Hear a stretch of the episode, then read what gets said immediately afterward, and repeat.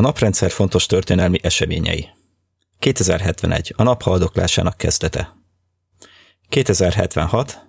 2247. Az Exodus, avagy a modern űrkorszak hőskora. Kivonulás a Földről a Jupiter és a Saturnus térségébe. 2079-től 2085-ig. Az első emberek a Jupiter Galilei holdjain és a Saturnus Titán holdján. 2125. A három Jupiter jéghold és a Titán terraformálásának kezdete. 2128. Forró február. Az első szupernapkitörés, amely ezernyi műholdat üreszköz tesz és több tízezer ember szenved súlyos égési sérüléseket. 2129. Az Exodus és a terraformálási projektek felgyorsulása kezdetét veszi az aszteroid aláz, a kisbolygó, valamint a Jupiter 4-es és 5-ös Lagrange pontjai között keringő trójai kisbolygók feltérképezése, majd új lakóterek kialakítása több tucatnyi aszteroid a belsejében. 2186. A Galilei négyszög Hold Szövetség megalapítása. 2195. A Lagrange genokrácia létrejötte. 2197. Az első molekuláris anyagnyomtatók az anyagforradalom kezdete. 2217. A naprendszer alaptörvény életbe lép. 2238. A holdgyilkos napkitörés, amelynek során a hold több felszíni városát hatalmas sugárterhelés éri. Ennek következtében néhány nap alatt több tízezren halnak meg. 2247 a végítélet napkitörés, amely az egész földet felperzseli és lakhatatlanná teszi. A felszínen minden élet elpusztul, az emberi áldozatok száma 2 milliárd fő. 2253. A Libra igazságügyi szervezet megalapítása. A szervezet működését a naprendszer űrállamai finanszírozzák. 2288.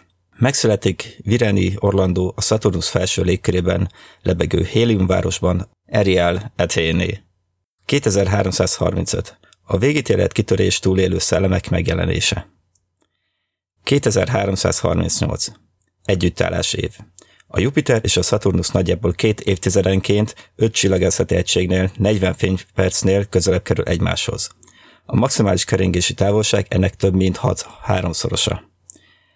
Az együttállás előtti és utáni évek relatív közelsége felpesdíti a két bolygó körüli kereskedelmet és turizmust. Közelebb hozza egymáshoz a naprendszer űrállamait. 2338. A szellemek pere. 2338-ban a Föld már csak egy emlék. A világ Melvin Kadeknek a naprendszer leggazdagabb emberének és az emberi civilizáció megmentőjének jövőjét követi. A naptevékenység drasztikus megváltozásának fenyegetése miatt a milliárdos technológiai befektető még évszázadokkal korábban meghirdette az Exodus-t, azt az elképesztő léptékű űrprojektet, amelynek révén az emberiség a Jupiter és a Saturnus lakhatóvá tett holdjaira, valamint több ezer aszteroida belsejébe tervezett mesterséges életterekbe költözött. Vireni Orlandó ügyésznő azonban arra készül, hogy letartóztassa a mindenki által hősként ünnepelt kadeket, mert szerinte köze van a Földet felperzselő és lakhatatlanná tevő szupernap kitörésekhez, ami a bolygón maradt milliárdnyi ember halálához is vezetett. Az áldozatok egy része ráadásul digitalizált új humántudatként most visszatért, élükön egy olyan rendkívüli vezetővel, aki eldobható testek formájában egy olyan újfajta technológiát terjeszt el a világban, amely lehetővé teszi, hogy bárki megszabaduljon a test évezredes börtönéből, és ezáltal legyőzze a halált, az emberiség utolsó ellenségét. A korlátok nélküli halhatatlan létezés csábítása viszont alapjaiban forgatja fel a naprendszert.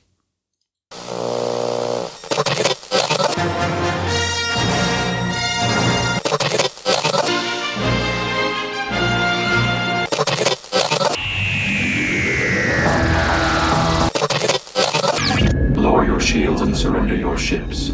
Resistance is futile. Hmm, miről is hallhattunk? Ja, nem tudom, most csak így monologizáltunk egy kicsit, mert épp ez volt a fejünkben. Oh, Lehet, hogy okay. a könyvet kéne írni. hmm, érdekes történet lenne. Igen, igen, hát ki tudja, ki tudja. Üdvözlünk mindenkit, ez itt a Spacebar 226. adása 2021 első 24-én, és a mikrofonok mögött Morgan? És Sev. És hát a mai adásban, hogy azt egyesek talán már kitalálhatták, mert ugye el is hangzott, ez a két szó az Eldobható Testek című könyvről lesz szó, amely amelyet Brandon Hackett írt. Majdnem azt, írt, majdnem azt mondtam, hogy Brandon Hackett tollából, de nem, nem hiszem, hogy tollnak bármi köze volt ehhez, manapság bármely könyvhöz legalábbis kifikhez, de hát majd, majd, majd egyszer, ha, ha úgy adódik, akkor megkérdezzük tőle, hogy íre tollal. Amit itt az elmúlt percben, két percben felolvastunk, az egyrészt már a könyv része volt, az előtörténelem, hogy hallhassátok, hogy mibe is csöppentek bele, hogyha a kezetekbe veszitek ezt a könyvet, utána pedig hát a könyvnek a fülszövege, ami ugye egy kicsit átfogóban leírja, hogy mi is a történetnek az alapja. És hát azt beszéltük Morgival, hogy itt a, rögtön a legelején értékelnénk a könyvet, és utána spoiler áradat, szóval szeretnénk itt elmondani, hogy ajánljuk ezt elolvasásra, és ha igen, akkor ugye itt majd kapcsoljátok ki az adást, olvassátok el a könyvet, és utána térjünk vissza rá, vagy hát ut- utána térjetek vissza ránk, mert hát nyilvánvalóan ugye le fogjuk lőni az összes poént a könyvben, hát nem az összeset, de ugye elég sokat, amit inkább jobb, hogyha ti éltek át, úgyhogy elolvassátok. Úgyhogy akkor szerintem kezdjünk is bele. Morgikám, hát eh, hogyan értékelnéd ezt a könyvet? Miért, miért, miért mondod, hogy egyes? Miért mondod, hogy egy olyan ember, aki nem szereti a Firefly-t, az nem írhat jót? uh, izé. Jó könyv. Jó, oké. Okay. Én igazából ajánlom. Kicsit zsúfolt, rengeteg minden történik benne.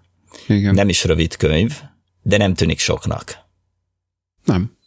Tehát Szóval az a problém, annyi problémám van vele, hogy annyi minden érdekes dologgal foglalkozik benne, hogy nem feltétlenül jut mindennek a részleteibe menő megismerésére idő. Uh-huh. Nem feltétlenül van minden kifejtve, félmondatok, egy-egy mondat itt-ott, és össze lehet rakni a képet. Második olvasásnál tűnt fel nekem is nagyon sok apró részlet, uh-huh. ami picit másabb megvilágításba helyezte a dolgokat, vagy éppen ö, hiánynak éreztem az első olvasásnál. Mert ugye nem feltétlenül első olvasás nem feltétlenül tudja az ember még úgy összerakni a képet, meg a könyv későbbi részéből nem feltétlenül tűnik fel, hogy mi az a apró részlet, ami a fontosabb, vagy kevésbé uh-huh. fontosabb. Igen. Ö, szóval mindenképpen ajánlom ezt a könyvet. Oké. Okay. Nagyjából én is egyetértek vele, tehát nekem is ez, hát nem, nem azt mondom, hogy ez volt a bajom a könyvben, hanem ez volt így a, a az átfogó érzés, ami végig kísért a könyvön keresztül, hogy így, így megyünk előre, megyünk előre, megyünk előre, megyünk előre, tehát így történnek a dolgok, és, és tényleg nincs megállás.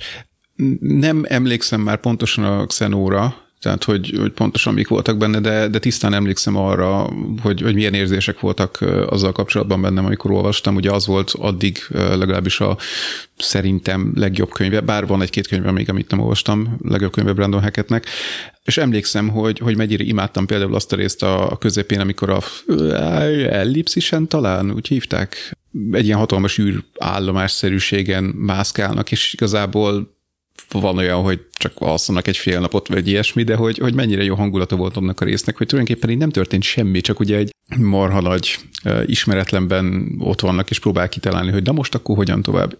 Itt, itt ugye úgy kezdődik a könyv, ezt, ezt még talán lelőhetem így, így a különösen nagy spoilerzések nélkül, hiszen tulajdonképpen a fülszöveg is már utal rá.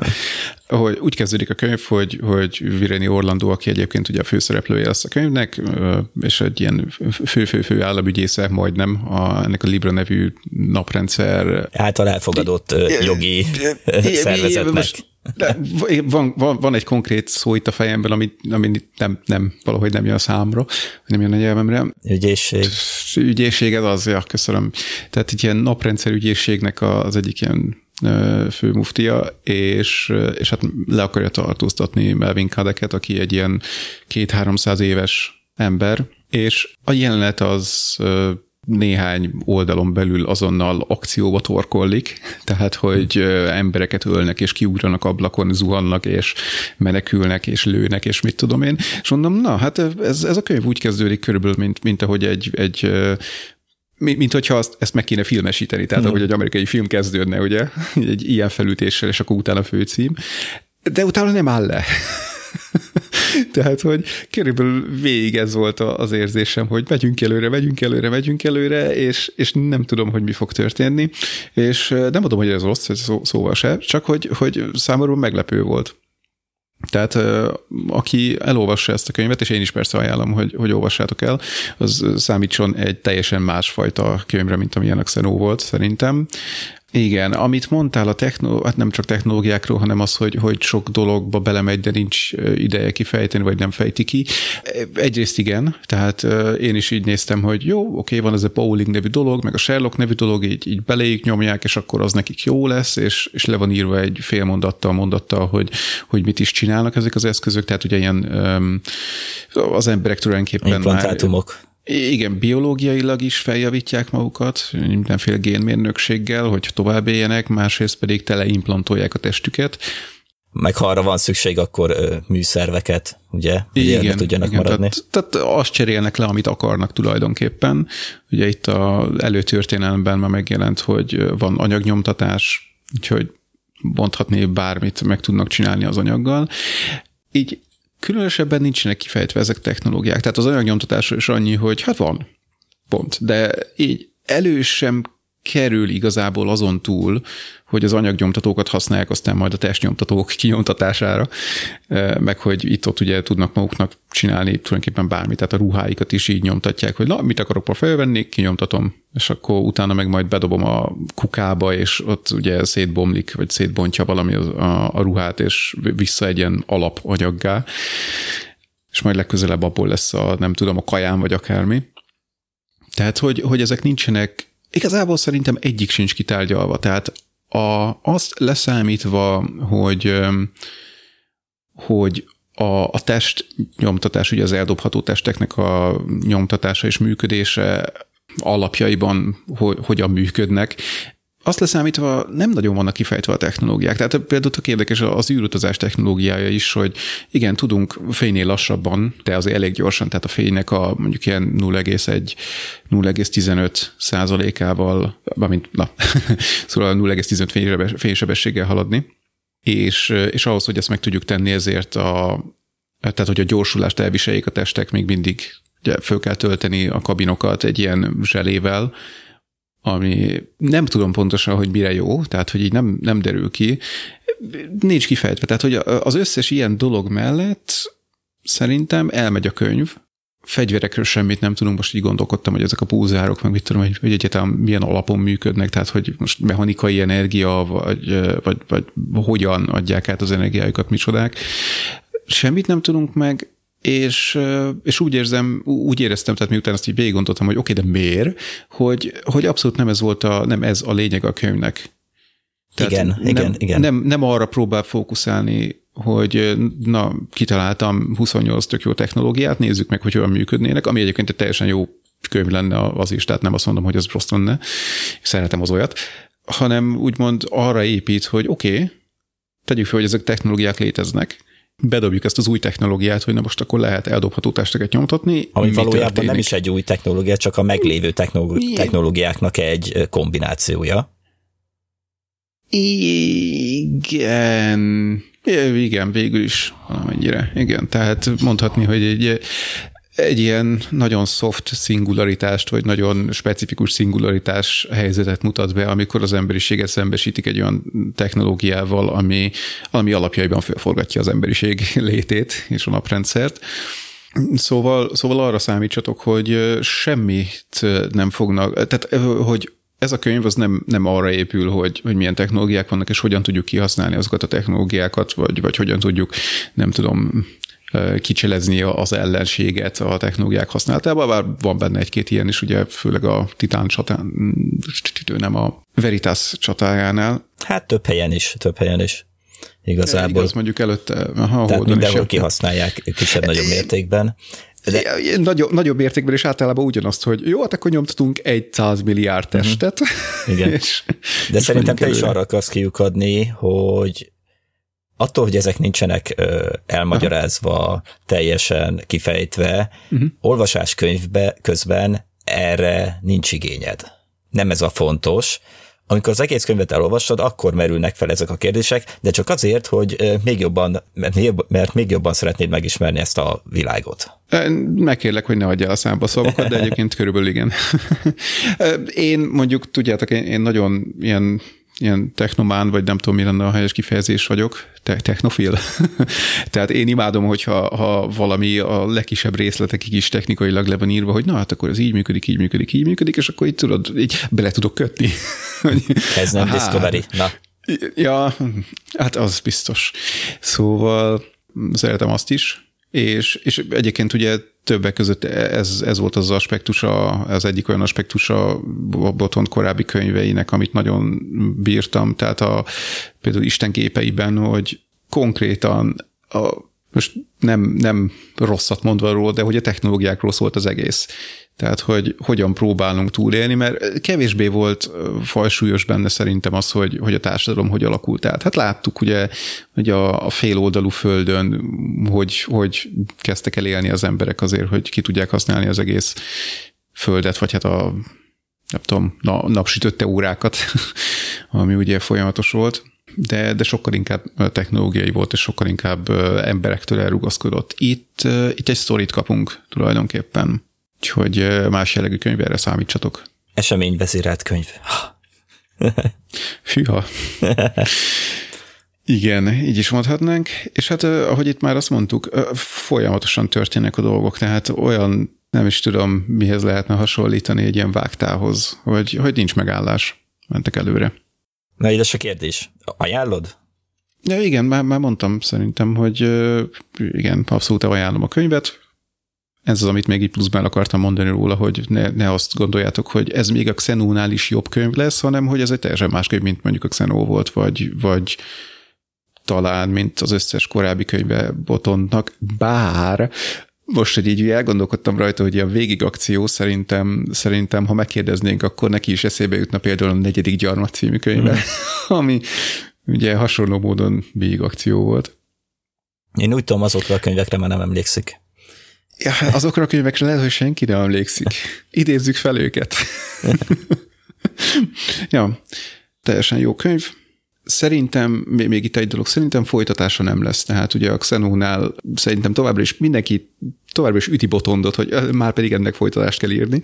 Itt szívesen olvasnék egy folytatást, de a folytatás az egy teljesen más jellegű könyv lenne, mint ez. Tehát uh, itt a könyv végére és most még nem spoilerezek, de nem sokára majd fogunk. A könyv végére egy olyan átalakuláson megy át az emberiség, vagy a naprendszer, hogy szerintem ennek a könyvnek a folytatása az egy, az egy ilyen doktori értekezés lenne arról, hogy ha ezek a dolgok bekövetkeznének, akkor mi lenne, mert hogy az emberek eldobják saját magukat, ha úgy tetszik.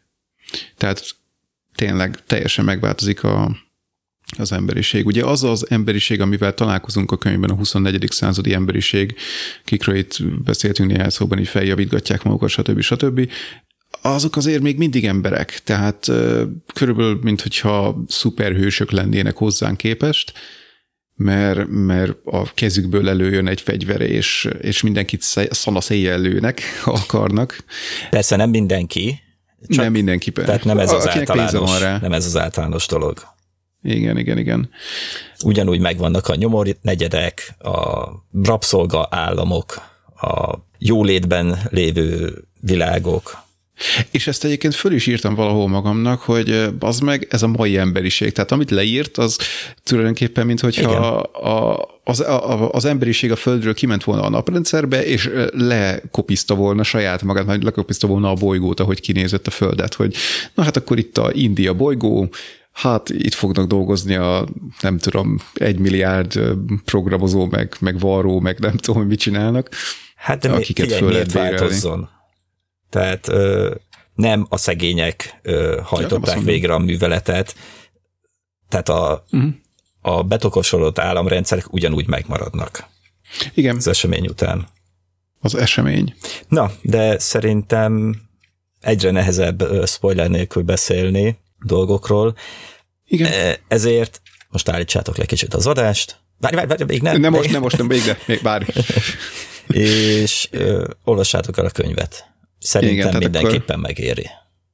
Itt, itt tegyétek le az adást, és, uh-huh. és térjetek vissza rá, amikor Igen. olvassátok. Egyébként a könyv 4-500 oldal, néhány nap alatt át lehet menni rajta, úgyhogy én a kádban ülve, ülve fekve uh-huh. olvastam.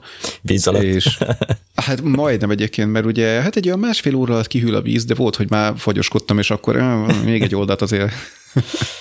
Akkor még nem tanultad meg, hogy kicsit leenged víz, új meleg enged rá. Nem tartott az emberiség, hogy ezt megengedhessük magunknak. Aha. Nem anyagilag, hanem na jó. Szóval, szóval néhány nap alatt le lehet tudni a könyvet. Uh-huh. Egy ö, fontos ö, kérdés van még, ö, mielőtt rátérünk a dolgokra. Hol van Flash? Ó, oh, a gyapott földeken. Belerepül az arcomba valami. Sajnos még mindig rabig, rabigában szenved. Ja, gyapott föld, jó, oké, most esett le. Jó. Igen. Hát Flash továbbra is dolgozik, nem önszántából, hanem mert, mert azt mondták neki, hogy dolgozni akar, így közölték vele, hogy elvtárs, akkor ugye szeretné dolgozni ma is. És minden nap. És a hónap hátra lévő minden napján. Ja, meg hát egyébként Flash nem olvasta a könyvet, szóval szerintem most itt ülne a sarokban, és bólogatna, vagy elaludna leginkább. Ja. Megkérdezné, hogy mi, milyen naprendszer, milyen testek? Moderálna a Discord csatornánkat. Igen, igen, igen. Ő most dobta el a testét pont egy éve, a testének a felét. Jó, na, akkor ennyi. Itt snit, olvassátok el a könyvet, aztán gyertek vissza, és akkor innentől spoiler. Na most, hogy mindenki elolvasta a könyvet és visszajött, hát ugye, hogy mennyire rossz volt ez a könyv, ugye, hogy, hogy átvertünk titeket? Na, a könyv az hat részre oszlik, nagyjából egy, egyenlő rész, részekre, ugye a szellemek perel, testek forradalma, ki vagy te, titáncsata, új humán eljövetel, és az utolsó igazság. És hát fölírtam egy-egy dolgot a legtöbb fejezettel, vagy ilyen résszel kapcsolatban. Most a sztori nem akarunk végigmenni, itt azt megbeszéltük Morgival, hogy hát ez egy könyv, és hát egyrészt olvassátok el, másrészt már elolvastátok, ha itt tartotok, úgyhogy nincs szükség arra, hogy végigvegyük a sztorit. Meg pont az előbbiekben fejtettük ki, hogy annyi esemény történik benne, hogy mm. szinte követhetetlen. Tehát igen. oldalanként egy, egy-két sort kellene elmondanunk a könyvről. Az meg persze nem fér be az adásba. Hát ja, vagy ha nem is oldalanként, de ilyen rövid fejezetenként, tehát egyébként a fejezet címek érdekesek voltak, mert ugye valahogy úgy működtek, hogy, hogy a fejezetből, magából, a fejezet szövegéből kiragadott Brandon Hackett egy sort, vagy mondatot, vagy részt, és az lett a fejezetnek a címe. Úgyhogy megmondom őszintén, nekem így a fejezet címeken egy idő után már csak átsiklott, átsiklott az agyam, tehát láttam, hogy egy vastagbetűs rész, jó, következő sor. Nekem is ez volt, hogy olvasom, olvasom, és egyszerűen fel se tűnt, hogy már a következőt hmm. olvasom.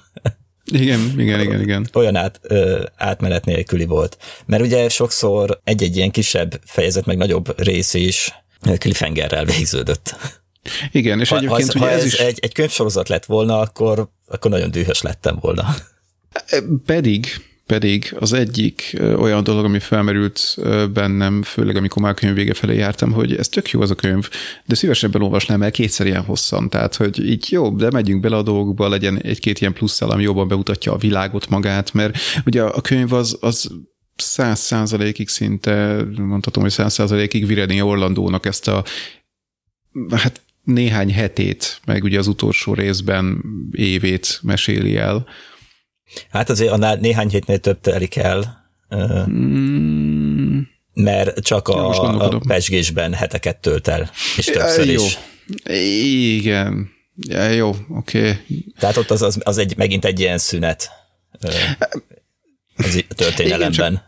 Igen, csak, csak a, a pesgésben lévő lét az, az olyan, mint hogyha három perc alatt megtörténne. Tehát, hogy így belépsz, eltelnek hetek, kilépsz belőle, ú, az meg elteltek hetek. Hát igen, és így többent rá. Igen, és egyébként ezzel kapcsolatban egy, egy érdekes dolog, ami így, vagy hát számomra érdekes dolog, ami fölmerült a fejemben, hogy oké, okay, de abban a pillanatban, hogy be vagy digitalizálva, igazából az időt úgy alakítod bizonyos keretek között, ahogy akarod. Tehát az, hogy a külvilágban hetek telnek el, az igazából a te hibád mert mondhatod azt, hogy oké, okay, én itt most ki akarom élni magam a pesgésben, akkor lelassítom az időt, igen. Felgyorsítom az időt. Ezzel egy probléma van, hogy mielőtt tovább fejted, a pesgésnél az nem a digitális rendszerben van. Igazad van, jó, oké. Okay. az az előtte lévő lebegés volt a digitális igen, rész. Igen, igen, igen, igaz. Jó, oké. Okay. Akkor, akkor ilyen értelemben nem szóltam, de a... De megértem, amit mondasz Hogy, Igen. Mert szóval a ez, készítők ez ezt biztos a... meg tudnák csinálni, hogy a, ugyanúgy a digitális létben is működ, hát működhetett, mert ugye láttuk, uh-huh. és akkor ott megvalósíthatták volna ezt az egész pesgést. Na ez az. Ez az, e, ez az, ami igazából eszembe jutott, tehát nem a, a pesgéssel kapcsolatban jutott eszembe az időgyorsítás lehetősége, hanem úgy általában, tehát hogy ha én digitalizáltam a tudatomat, akkor egyrészt az intelligenciámat lehet, hogy ki tudom terjeszteni. Itt a könyvben nem kerül ez elő, tehát hogy tényleg szuperhumán intelligenciával rendelkeznének, mert ugye akkor a klaszteren fut az agyam, amekkora nem tudom, mindent végig tud gondolni, de, de másrésztről viszont föl tudnám gyorsítani a gondolkodásomat, és ez ugye egy, az egy, egy elég kemény előnyt adna azokkal szemben, akik, akik mondjuk ellenem vannak, és, és normál létben léteznek. Én nem tudom, hogy ezt mennyire használták ki a új humánok, akik, a, akik ugye a, most már tudjátok, hiszen elolvastátok a könyvet, a, a digitalizált emberek. Mm-hmm. A digitalizált emberek az csak egy hústömeg volt, tehát ők nem számítottak itt, csak a vezérek számítottak, mm-hmm. ők biztosan valamilyen szinten ezt kihasználták ilyen-olyan módon, de ha belegondolsz, a rendes emberek ezt ugyanígy kihasználták a modulok. Pont amit el, korábban említette a Pauling, a, vagy nem a Pauling, hanem a Sherlock, vagy mm-hmm. a a harci modulok, amik elkezdték mm-hmm. a testét ugye mozgatni helyette vészhelyzetben, vagy akció közben, azok ugyanúgy ö, egy nagyobb intelligenciát, nagyobb, uh-huh. tehát egy úgymond szuperhumán erőt adtak neki. Nem. Értem, hogy itt mondasz, de én azt úgy éreztem, mintha ezzel egy plusz érzéket, vagy érzékszervet kaptak volna. Uh-huh. Tehát nem is, a, nem is feltétlenül a Paulinggal, mert a Pauling az nem, az, az csak a, az a orvosi inkább. Igen, az tehát az modul. nyomja bele a szervezetedbe az olyan hormonokat, amire épp szükséged van, hogy lenyugodjál, stb. De, de például a, a Sherlock, ami ugye mondja neked, hogy tehát elemzi a másiknak a, a mikro, arcának a mikrorezdülését, kipárogásait, stb. Minden, tehát igen. meg tudja mondani, gyakorlatilag mint egy hazugságvizsgáló, csak annál persze többre képes, de ezek ugye idézőjelben, mint hogyha a Terminátor lennél, így nyomják uh-huh. a szemedbe a a információt, hogy mi ez, de szerintem ugye nem a személybe nyom, tehát hát nem, nem kiírta elé, hogy Béla itt most nagyon ideges, hanem, hanem ezt az agyaddal éreztette, tehát ezt felfogtad. Nekem inkább olyan érzésem volt, már csak azért is, ugye, mivel ugye itt évszázadok teltek el úgy, hogy az emberek ezzel éltek együtt. Uh-huh. Tehát az agyad igazából felfogta, hogy a Sherlockon keresztül mit érzékel a másikból. Tehát, mintha te magad képes lennél arra, hogy érzékelt, hogy a másik az, mit tudom én, megnőtt a szívverése, mert felgyorsult a szívverése, vagy ilyesmi. Tehát szerintem ez nem intelligencia növelés volt, amit, amit ezek a Persze, persze, ez nem intelligenciát növelte, de ez is egyfajta ilyen olyan erő, tehát uh-huh. olyan pluszt adtak az embernek, amit anélkül nem tudott volna. Persze. De ugyanakkor tegyük hozzá, hogy ezeket csak az ig- a valós létben lehet kihasználni, Igen, mert ugye egy egy új humán, az, meg igazából az új humánok azok a, nyomtatott testüket ugye úgy módosították, ahogy akarták, tehát akár még egy olyat is csinálhattak, hogy a testemnek semmilyen kipárolgása nincsen, vagy elvágom idézőjelbe a, a arc idegeket, és és ugye onnantól ne, nem lesznek mikrolezdüléseim, tehát ezt nyugodtan megcsinálhatják. Tehát velük szemben... Mi anyagbábú. igen, tehát velük szemben már ugye nem, nem hatékonyak ezek, a, ezek az eszközök. A fegyverek igen. De egyébként értem, mire akarták adni ezekkel, tehát ez nincs kifejtve egyszerűen, de hmm. már Botontól olvastunk elég ilyen jellegű könyvet, hogy igen. tudjuk, milyen lehetőségek vannak. Igen, igen. Egyébként ugye az egésznek volt, vagy az egész könyvnek volt valami ilyen, nem is tudom, egy kis poszthumán döntés utóíze. Már csak azért is, ugye, mert itt is a, előkerültek a mikroféregjáratok, amin keresztül a tudatodat át tudod lőni egy távoli pontba. Hát itt a távoli pont az nem másik raprendszer volt, még, de ugye ez csak időkérdése, hogy megcsinálják azt is. Tehát, mint hogyha egy másik oldalról vizsgálta volna ugyanezt a, a, a tudat digitalizálós dolgot, és ugye itt nem a, um, hogy hívják, a állított a szembe, mi az? Troy, mi volt Troy? Te, telepata. Igen. telepata.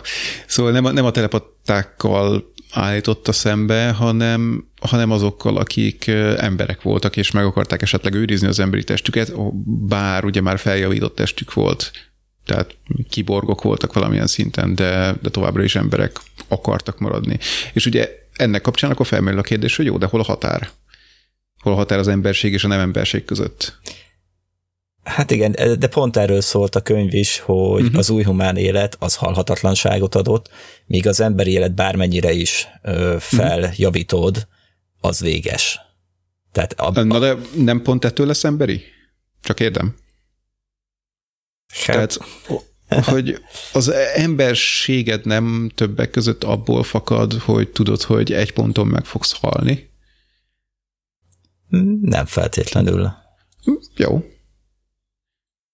Mert szerintem igen, de Tehát nem is, nem is azt mondanám, hogy az emberséget, csak az, hogy te hogyan fogsz viselkedni. Tehát, hogy hát persze, minden egyes te, dologra, amit az csinálsz egy, az életedben, az kihatással egy, van, hogy tudod, hogy meg fogsz halni. Az egy iszonyú nagy kényszerítő erő. Uh-huh. Igen. De ha azt elveszed, akkor attól függetlenül az emberiség egy része, kis része ugyanolyan marad, mint most, vagy egy másik része teljesen más, ugyan, ugyanolyan marad, mint most, azt úgy értem, hogy ugyanúgy akar eredményeket elérni, ugyanúgy ö, hajtja a tudásvágya, hmm. stb. Ez egy nagyon kicsi része lesz. Hát azért mondtam az elején, azzal kezdtem. Igen. Jó, jó, jó. Egy másik része viszont meglátja ebben a lehetőségeket, hogy lehet több időt rászánni egy-egy dologra, mert tényleg nem hajt az idő, alaposabban ki lehet ismerni, és ezzel pluszokat tudok elérni. Igen. A, Vagy hogyha bármilyen a célom van... ezzel... Jó, mondjad. Mondjad, mondjad. Nem, csak hogyha bármilyen célom van, akkor azt el tudom érni. Mm. Lehet, hogy kis lépésekben, de el tudom érni. A problémám ezzel az, tehát egyébként teljesen igazad van, de, de szerintem ez, ez továbbra is egy véges létezésnek a, az eredménye. Tehát amíg te tudod, hogy, hogy nem tehetsz meg bármit. Ugyanis abban a pillanatban, hogy tudod, hogy végtelen a léted, tehát hogy bármennyi ideig élhetsz, ergo bármennyi dolgot kipróbálhatsz, bármikor kipróbálhatod őket.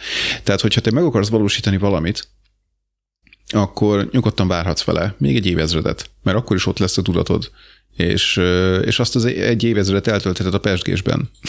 Uh-huh. Miért Persze. ne? Ezzel nincs Na, probléma. Tehát, hogy, de tehát, Mert ha te olyan ember vagy, akkor rájössz, hogy oké, okay, most pihentem úgymond egy kicsit, akkor most haladjunk megint tovább. És ö, uh-huh. nem szükséges az, hogy az egész emberiség száz százaléka ilyen legyen, uh-huh. hogy folyamatosan hajtsa előre. Ez, ez egy, a Star Trekben is ez egy iszonyú nagy uh-huh. utópia volt, úgymond, hogy az emberiség Igen. nagy része folyamatosan az előrehaladást akarta elérni, uh-huh de ez egy teljesen más jellegű környezet volt, csak úgy félváról említettem. Ugye ők azért 99%-ig továbbra is mai emberek. Pont ez a Star Trek az egyik persze, lényege, persze. hogy nem, nem fejlesztették föl magukat semmilyen forma, azon azt leszámítva, hogy Jordinak ugye műszeme van, hogy lásson, meg, meg egy-két ilyen apró dolog Pikárnak a műszíve, hogy éljen. Uh-huh. De ezt a számítva, hogy a százszerzékig emberek, tehát persze, hogy hajtja őket az, hogy oké, okay, nem 70-80, hanem mondjuk 130 évet elélek, de utána kampec. Igen, tehát olyan szempontból hoztam fel példának, uh-huh. hogy nincs semmi sürgető erő, ott se. Mert nyugalomban leérhetem, nyugalomban leérhetem az egész életemet, anélkül, hogy nekem tennem kellene valamit. A Star Trekből mi, mi leginkább csak azt láttuk, hogy a, a föderáció zászlós hajóján mi folyik. Azt nem láttuk, hogy az egyes bolygók hát nyomor negyedeiben, van. vagy akármiben mi történik, mert vannak. Biztos, hogy vannak. Most konkrétan mondjuk hát, a Földre gondoltam, hogy nem kötelező ott, ott is se. vannak, ott is. Egyébként figyelj, társa, társa jár, nagy kedvencünk. Az nem Föld. Tudom, tudom, de, de hogy ő is egy ugye nagyon alacsonyról jött, és egyébként Persze. a Földön is mondom, vannak ilyen, de ne is csak a Földet vegyük, hát azért van több száz bolygót még mellette. Na jó, ne menjünk el társak irányba, uh-huh. csak ugye tényleg összehasonlítás alapként, hogy ott emberek, tehát szerintem ott továbbra is hajtja őket azt, hogy bakker csak 130 éven van, jó esetben. A, addig meg kell csinálni, ki kell próbálnom mindent, amit, amit ki akarok próbálni, mert, mert utána vége lesz. Jó, jó, ez a kipróbálás, de nem hmm. az, hogy előre haladjunk. Mert az a kettő az is, két is. különböző. Mert ha a kipróbálás, mm. akkor ugyanaz, hogy eltöltöm a 130 évvel tajzében, a, a pecskésben. Kipróbálás, a kipróbálás alatt azt értem, hogy fejleszteni saját magamat. Tehát uh-huh. kipróbálni dolgokat, amik engem fejlesztenek. És azzal, Értem. hogy én fejlődök, azzal előre tudom vinni az emberiséget is, bár ugye ez azért kimondva annyira nem szokott megjelenni szerintem senkiben, hogy én azért akarok, nem tudom, jó futbalista lenni, hogy az emberiséget előre vigyem. De nem tudom, végső soron ugye mi is azért mérnökösködünk, mert kell a pénz. 20 euró az 20 euró. Uh-huh. Szóval, na. Na jó, szóval visszatérve erre, hogy ami, ami itt a könyvben történik, hogy szerintem a, az emberek, azok megmaradtak embernek. Tehát azért küzdenek, azért próbálják előrevinni az emberiséget, vagy legalábbis egy kis részét az emberiségnek, ugye a legtöbb karakterit, mert, mert tudják, hogy meg fognak halni. Tehát ott van ugye Jabbar Gupta, aki, aki sajnos nem nagyon van kifejtve a könyvben, tehát valahol a negyedik rész környékén jelenik meg, ugye ő egy ilyen tech guru. Igen, tech, tech guru, tehát nem tudom ki ez lehetne hasonlítani, tök mindegy. Um, aki, akire ugye félemberként hivatkoznak, mert, mert a testének a felét már kicseréltette mindenféle mű dolgokra azért, hogy tovább tudjon élni. És ugye pont ez a lényeg, hogy azért mármint nem tudom, hogy ez így a könyvben le van írva, de szerintem a személyiségében teljesen beleillik, hogy ha az ember fél, és, és van lehetősége arra, hogy, hogy valahogy a félelmét, félelmének elejét tudja venni, vagy annak, hogy bekövetkezzen az, amitől fél, akkor, akkor meg fogja tenni. És ő ugye fél a haláltól, Ergo elkezdte átalakítatni a testét, és csinált egy tech céget, ami pedig további olyan fejlesztéseket készít, ami lehetővé teszi, hogy ő még tovább élhessen. Meg persze az összes többi ember is, de a lényeg, hogy ő tovább élhessen, uh-huh. mert fél a haláltól. Na most abban a pillanatban, hogy, hogy bedigizik a tudatainkat, és, és azt mondják, hogy na, akkor Bélám, te végtelen életet kaptál, hát akkor, akkor mindenre van időm kétszer. Tehát, hogy akkor semminek nincs értelme, mert megcsinálhatom bármikor. Tehát nem, nem hajt tovább az, hogy, hogy most kell megcsinálnom, és, és nem, nem, nem tudom, megint játszanom kell, vagy, vagy akármi, hanem, hanem tényleg dolgoznom kell, idézőjelbe. Uh-huh. Az ilyen embereknél tudod, mi, mi miatt nem így viselkednének? Hm? Mert De. egy, egy hajtóerő megmarad, hogy én csináljam meg először. Ne, um, nem tudom. Nem, nem vagyok biztos benne. Tehát egy másik dolog miatt azért, mert, mert szerintem egy ilyen digitalizálás után, főleg miután ugye itt a könyvben főpróbálhatsz akármilyen testet, elveszted valamennyire saját magad. És elveszted azt, hogy ki voltál, mint ahogy ugye az egész harmadik rész erről szól, ki vagy te. Mm hogy, hogy keresi saját magát, és hát végül is megtalál valakit, Persze, aki... de ha elég erős a személyiséged, akkor megtalálod újra magadat. Mm, erős, erős a személyiséged. Hát, figyelj. Én azért kicsit optimistább egy... vagyok az emberekhez, emberekkel én, kapcsolatban, ilyen szempontból. Én ezt nem, nem optimizmusnak nevezném, inkább realizmus, hogy vannak olyan emberek, akiknek olyan a személyisége, hogy nem tudja elengedni azt, hogy ők kicsodák, és, és nem tudnak átalakulni. Ami nem egy negatív dolog, csak hogy ők ilyenek. De de az Sok ilyeneknél, meg... ez egyik, a könyvben egyik ilyen ember ugye Evron volt. Uh-huh. De ő már azt se tudta uh-huh. véghez vinni, hogy új humánná váljon. Igen, én Tehát annyira ragaszkodott példának... úgymond saját magához, hogy már a gondolatot se bírta. Inkább példának a a, azt a katonacsajt, nem jut eszembe a neve, hoztam volna fel, akinek ugye volt egy lánya is, és ő rendkívül kemény volt, és csak egy hetet töltött el a pesgésben. azt hiszem, hogy... Ugye, az is egy nagy volt. motiváció, hogy visszajusson a gyerekéhez. Á, persze, igen, igen, igen. Meg továbbra, jó, is, ott, uh, továbbra is ott vagyunk, jó. hogy bármikor visszamehetsz pesegni. Ha azt nézed. Igen. Ja, ja, hát minden nap 6-tól 7-ig beugrok, valaki megdugjon. Most uh, itt ezzel kapcsolatban még eszembe jutott az, hogy uh, oké, okay, hol van a, a választóvonal, és, és hát a gyerekeknek a kérdése. Ugye itt a negyedik részben, a Titán csatában ismerhetjük meg Yorkot, ha jól emlékszem, amikor ugye a Pi tárgyalnak, a, a Pentának az egyik aszteroidáján tárgyalnak Viren és Svetlana Marionnal, csak azt itt még nem mondtuk, uh-huh. de mindegy, olvastátok a könyvet, ugye Marion Cheng a mondjuk úgy főgonosz, de ugye itt inkább mindenki szürke. Az, e, a, az új főgonosz. É, igen, igen, igen, igen. Szóval itt uh, ismerjük meg Yorkot, akit ugye Marion a saját uh, oldalbordájából alkotott tulajdonképpen, tehát fogta a saját uh, tudatát, ami ugye digitalizált, megváltoztatta valamilyen módon, tehát valamilyen változásokat eszközölt benne, most nem emlékszem, hogy ilyen random alapon, vagy, vagy ő konkrétan állítgatott valamit, vagy mind a kettő. Lényeg a lényeg, hogy ebből született egy másik tudat, tehát tulajdonképpen módosította a saját tudatának egy másolatát, és azt mondta, hogy te mostantól nem én vagyok, hanem ugye ez a York uh-huh. nevű, vagy York Cheng volt talán karakter, nem játékos karakter. Most akkor ő ember még, vagy már nem ember, és egyébként akkor mi lenne a státusza azoknak, hogy, hogy ugye a nyomtatott testekben, ha jól emlékszem, akkor lehetett szülni, meg teherbe esni eleve. Tehát akkor itt most az emberiség teljesen szét eshetne hát, idézőjelben olyan... ugye a könyvbe példa szerintem. Igen, de a testek olyanok voltak, hogy, hogy egyértelműnek tűnt, hogy azok százszerzalékig emberi testek, tehát hogy semmi beültetés nélkül, bár ugye be lehet ültetni, hogyha akarsz, csak az agyuk van kicserélve erre a kvantumtárolóra. Erre majd még mindjárt visszatérünk.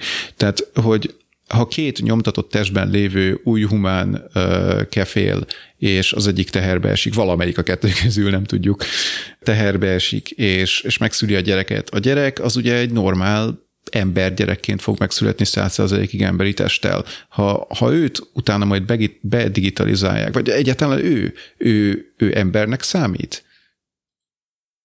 Tehát két új humán mégiscsak létrehozhat valamit, ami nem egy új humán, hanem vissza az emberekhez? Mert akkor innentől fogva az emberiség az soha nem halna ki, hiszen két új humán bármikor dönthetne úgy, vagy később akár akárhány új humán, ugye, azt csinálják a testekkel, amit akarnak, dönthetne úgy, hogy én most egy igazi idézőjelbe gyereket szeretnék, és akkor tényleg az egyikük kivárja azt a kilenc hónapot, és megszüli a gyereket. Borzasztó lenne, ugye? Kilenc hónapot eldölteni uh-huh. ugyan a testben, de hát megcsinálhatnák, és ugye ez is lehetne egy kívás, és biztos vagyok benne, hogy lennének olyanok, akik azt mondanák, hogy tudod mit?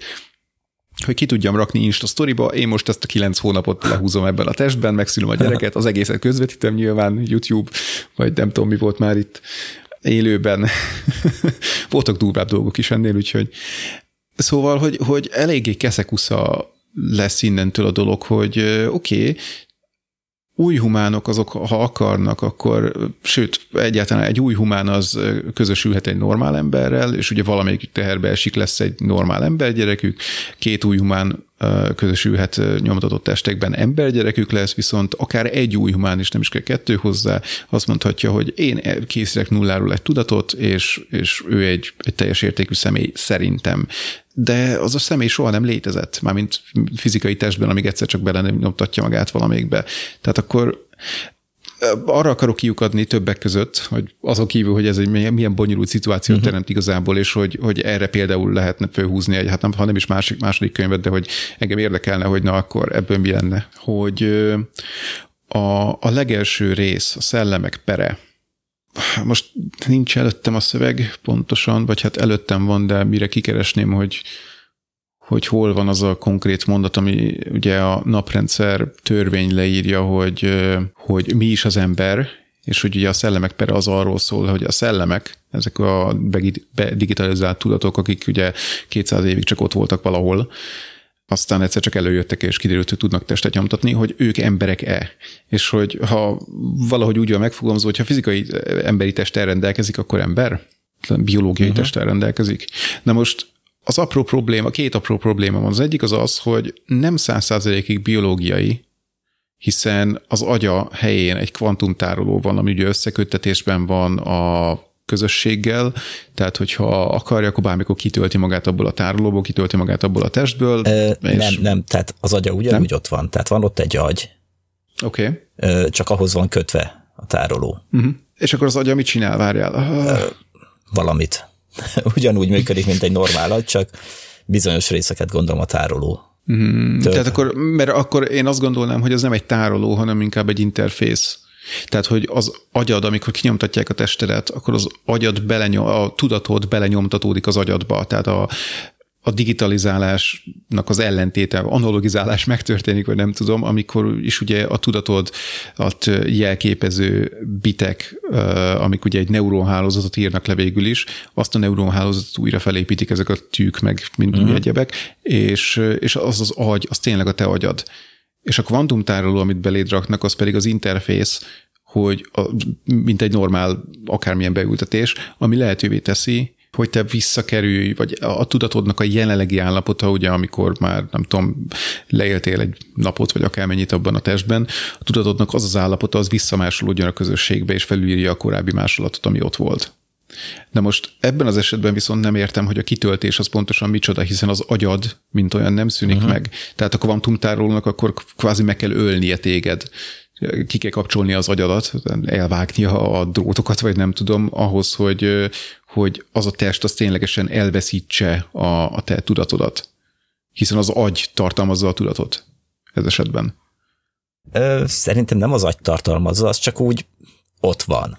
És hmm. valamilyen részben alapfunkciók működnek benne, de az összes felsőbb szint az mondjuk ott van a, azt hmm. a kvantumtároló szolgálja ki. Nem tudom. Pont ez okay. a lényeg a könyvben, hogy ezek nincsenek kifejtve, ugye mondtuk korábban. Hát, és, és, majd... és, és, és erről órákat vitatkozhatnánk, mert körülbelül mindegyik, nek, mindegyik megoldásnak lehetne realitása. Uh-huh. Jó, oké. Okay. Na igen, tehát visszatérve, én itt a könyv... jó, várj, várj, várj, a szüléshez akarok visszatérni most. most. Ja, oké, okay, oké. Okay. Szerintem itt a könyvbe a szituáció miatt, tehát uh-huh. kontroll kellett a új humánok fölött. Ugye a felső vezetés az kontrollálta őket. Uh-huh. Én mindenképpen úgy gondolom, hogy a nyomtatott testekbe vaktöltények voltak, meg nem voltak ö, petesejtek. Ennyi. És megvan oldva okay. az egész helyzet. Akkor meg be lehet ültetni. Persze, Vagy figyelj, igen. 24. század tuti, hogy, hogy tudnak fogni két random sejtet két emberből, és addig keverni őket egy turmix gépben, amíg össze nem jön belőle valami, be lehet ültetni. Szerintem ez így működik. Én már lassan orvos vagyok, tudom.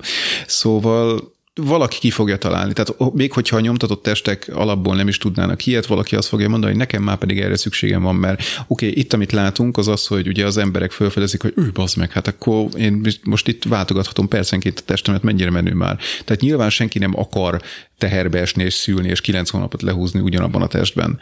De egy idő után elő fog kerülni a kérdés, és akkor fel fognak merülni ezek a dolgok, hogy jó van, de hát akkor itt két új humán, aki csak egy ilyen bit halmazként létezik, egyszer csak létrehozhat egy, egy emberi gyereket. Na de a, a másik probléma, vagy nem problémám, csak másik nagy kérdésem így a szellemek perével kapcsolatban. Ugye itt az történik, hogy jönnek az új humánok, és azt mondják, hogy látjátok, ki tudjuk nyomtatni magunkat egy, egy teljesen emberi testbe, tehát a törvény értelmében mi is emberek vagyunk. Oké, okay, menő.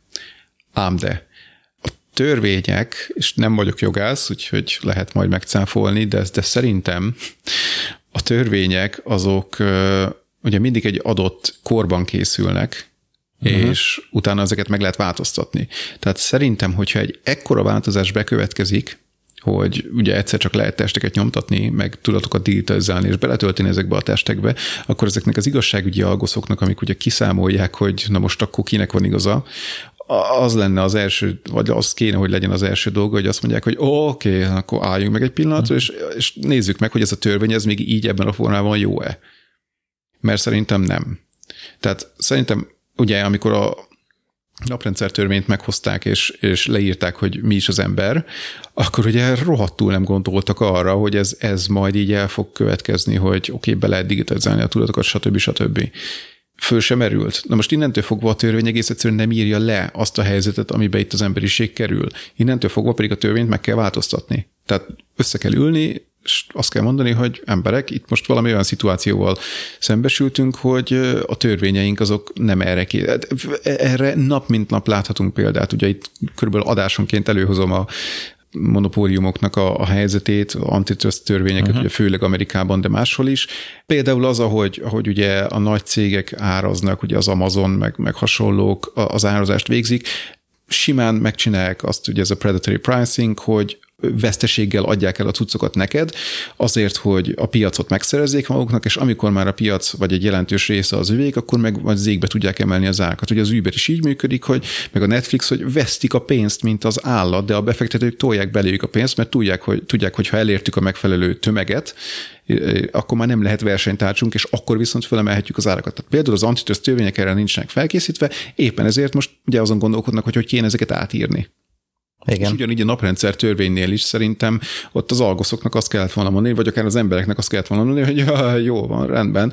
A törvény betűje szerinted lehet, hogy ember vagy, de azt a törvényt azt 200 évvel ezelőtt írtuk, és urvára nem tudtuk, hogy ilyen lesz. Úgyhogy most akkor leülünk, és, és végigveszünk, hogy na most, most mi a helyzet jelen pillanatban, és átírjuk a törvényt. És hát értem persze, hogy ez, ebbe bele lehetne kötni ott, hogy oké, okay, de hát ti részre hajlók vagytok, meg mit tudom én, és te meg nem vagy ember. Tehát, mm. hogy érted? Szóval ezt egy picit én hiányoltam belőle, hogy, vagy lehet, hogy benne volt, csak átsiklottam felette, hogy az algoszok azok így ugye, látják a nyomtatott testet, és akkor hm, jó, akkor te ember vagy. Tehát innentől az a 200 millió, vagy mennyien voltak, szellem az embernek minősül. Shit. Uh-huh. Vagy még ha, ha nem is ezt változtatják meg, ugye itt a nagy kérdés az az volt, az első nagy kérdés, hogy oké, okay, de ha ők 200, mi az 200 éve, vagy nem tudom mióta léteznek, akkor azt a Universal Basic Income-ot, vagy nem tudom, azt az alapjövedelmet, amit a naprendszernek az összes polgára megkap, azt ők meg kell, hogy kapják 200 évre visszamenőleg, és az ugye tönkre teszi a gazdaságot, stb. Jó, akkor megváltoztatjuk a törvényt. Akkor azt mondjuk, hogy ha éltél abban a 200 évben, akkor kapod. Vagy valami, érted? Ja, Tehát, ja. hogy halott embernek minek fizessünk. Ja, szóval mondom, itt, itt nekem ez szúrt szemet, hogy, hogy, hogy annyira gyorsan átlendültek ezen, és persze el, tudom fogad, el tudnék fogadni egy olyan magyarázatot, nyilván erről a szerzőt kéne megkérdeznünk, hogy az emberek már annyira, vagy nem tudom, ezek a az, a, a perekkel kapcsolatban az emberek már annyira eleresztették azt, hogy gondolkodni kell, mert hogy ott az algosz az kiszámolja, hogy, hogy azt mondták, hogy úristen, az algosz azt mondta, akkor az biztos úgy van. ja. Ez most nem tudok hozzáfűzni igazából, mert... Akkor cirip-cirip. Nem. Nem tudok felhozni ezzel ellen semmit. Jó, hát nem, nem is kell. E, egyszer legyen mm-hmm. végre igazam. Jó. Azt nem mondtam. ja, igen. Csak nem vagyok elég intelligens ahhoz, hogy felhozzak valamit. Mm. De majd, ha megérkezik a beültetés.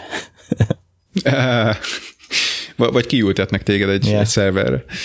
Ja, jó. Aztán itt ugye a a bírósági tárgyalással kapcsolatban volt ez a anyagmassza dolog, hogy ugye, uh-huh.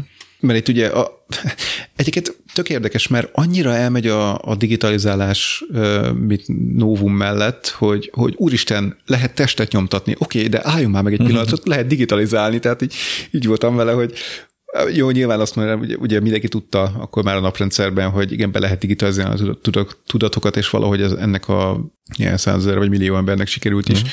annó, de hogy így, így nem tudom, így egy pillanat alatt elment, elmentek a mellett, hogy, hogy lehet digitalizálni, és ugye az volt, hogy úristen, lehet testet nyomtatni. Mert a digitalizálás az már régi. igen, igen, igen, igen. Az nem újdonság. Ja. Szóval igen, itt a, az anyagnyomtatás, anyagnyomtatásra kapcsolatban körülbelül semmit nem tudunk meg, csak az, hogy van valamilyen agyagmassza, illetve hát, hogy elég gyakran vizet használnak, mint alapanyagot, amit aztán ugye szétbont és újra összerak a nyomtató. De lényegében bármilyen anyag lehet, mert Igen. például pont a pesgésnél van egy olyan rész, amit fel is akarok olvasni, uh-huh. A magasban ezernyi drón körözött, és amint valaki kilépett egy testből, hogy másikat nyomtasson magának, néhány drón azonnal ott termett, a levetett testburkot elhamvasztották, a maradványokat felszippantották, és a legközelebbi anyagtárolóhoz szállították. Uh-huh. Itt ebbe egy, egyetlen egy kis apró dolgot nem értek. Miért a drónhamvaszt? Nem, miért kellett elhamvasztani? Szerintem lehet, hogy itt a hamvasztás egy hasonlat volt, tehát hogy nem konkrétan felgyújtották mm. a vérbe, hanem, hanem egy olyan kémiai reakciót indítottak be, ami lebontotta lehet. a szervezet. Én nem tudom, csak tippelek, de, de ja, egyébként lehet, hogy hamvasztásnak hívják a folyamatot. Mert, mert az, az, az igazából elég durván megsemmisíti az anyag mennyiséget, meg átalakítja, hát. meg kevésbé felhasználhatóvá teszi. Nem fel... Hát igen, mert mondjuk energiával alakítja egy részét. Igen. Uh, ja. Szökik a... Tehát, igen, igen, igen.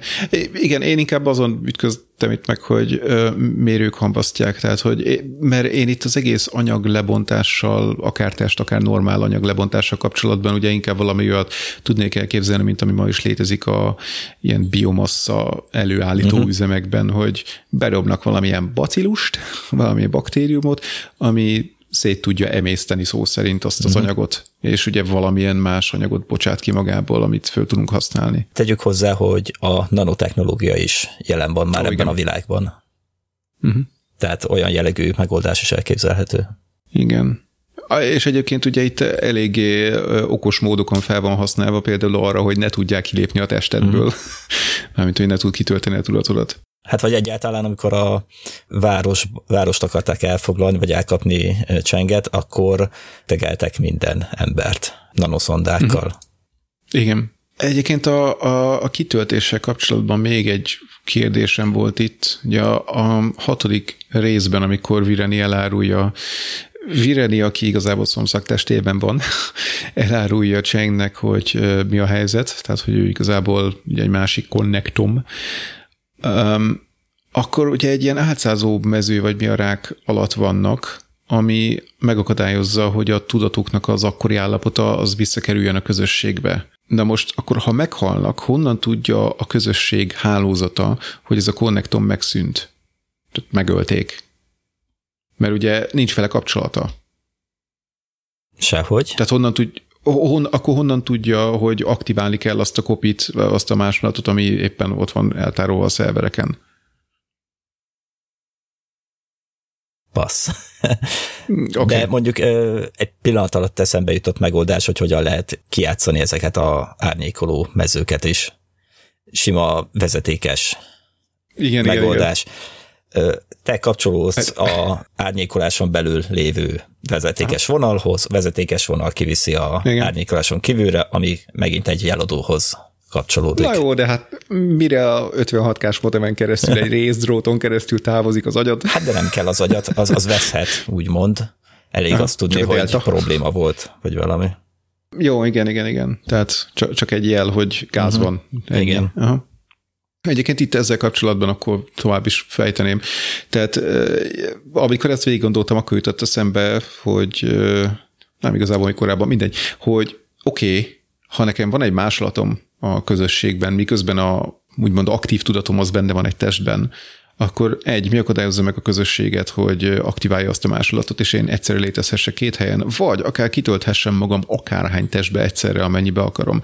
Innentől Semmi. fogva pedig igazából azon gondolkodtam el, hogy ugye a, a Titán csatájánál, meg a Veritas csatájánál, meg előtte a Galilei, vagy mely Galilei hold volt? Ganymedes. Ganymedes, igen.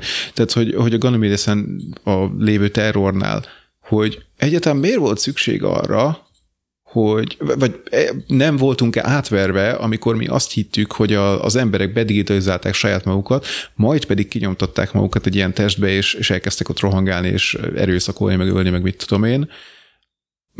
Miért, honnan tudjuk, hogy, hogy nem egyszerűen a közösségben van egy ilyen vanília tudat, amit beállítanak arra, hogy előre, hát, hogy te most ölsz, támadás, és és azt töltik bele az összes testbe, közben pedig az igazi tudatok azok a pesgésben vannak. Vagy akárhol, ahol akarna, vagy akár deaktiválva, mert ki nem szarja le. Ők ugye ilyen másodrendű tudatok ahhoz az öt tudathoz képest, akik az egészet eltervezték. Figyelj, az is lehet egy megoldás. Igazából nincs rá szükség, mert már voltak elegen, kicsit módosítani kellett őket, és a rendes, tehát a rendes embereket küldték be. Mm. Csak egy minimális kis ja. átbillentés kellett hogy te most ilyet akarsz.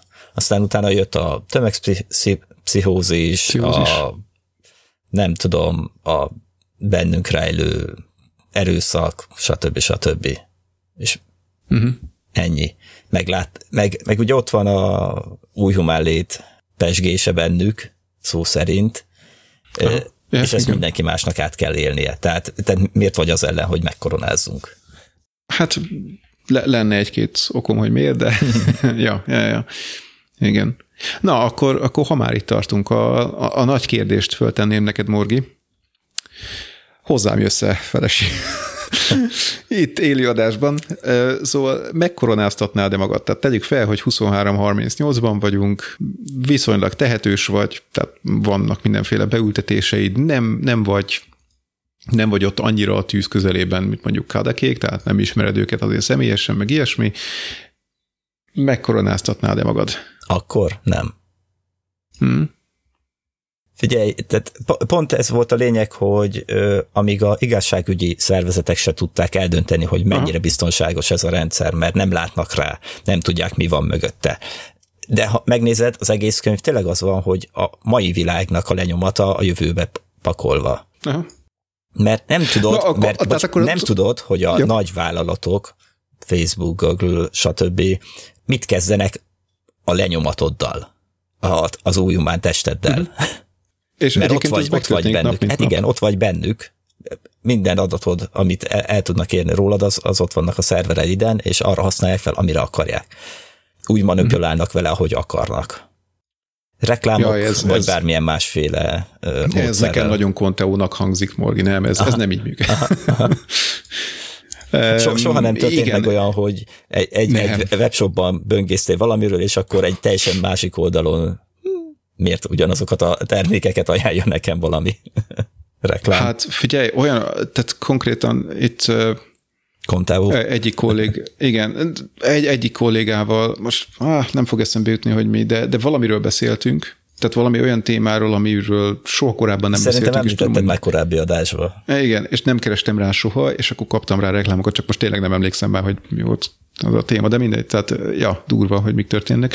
Na de mindegy, igen, ez még akár Conteo is lehet. Igen, tehát elég nagy a... Meg nem tudom, tehát az, az szinte biztos, hogy az utolsó pillanatban megkoronáztatnám magam, hogyha már tudom, hogy meg fogok dögleni, úgy, ahogy vagyok abban a testben, mert akkor már úgyis mindegy.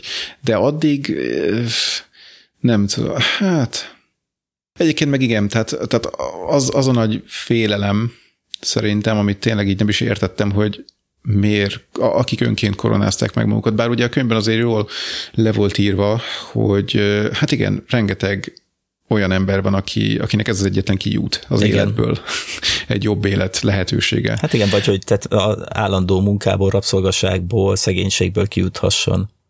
Mert igen, tényleg vannak igen. olyan részek itt a, ebben a hmm. világban is. Igen, tehát a digitális, digitalizálás után semmi nincs biztonságban belőled. Uh-huh. Bármilyen bitedet, bájtodat, adatodat, személyiségedet, viselkedésedet, emlékedet, bármit meg lehet módosítani. Uh-huh és ebben a világban minden adott volt hozzá, hogy ezt meg is tudják csinálni.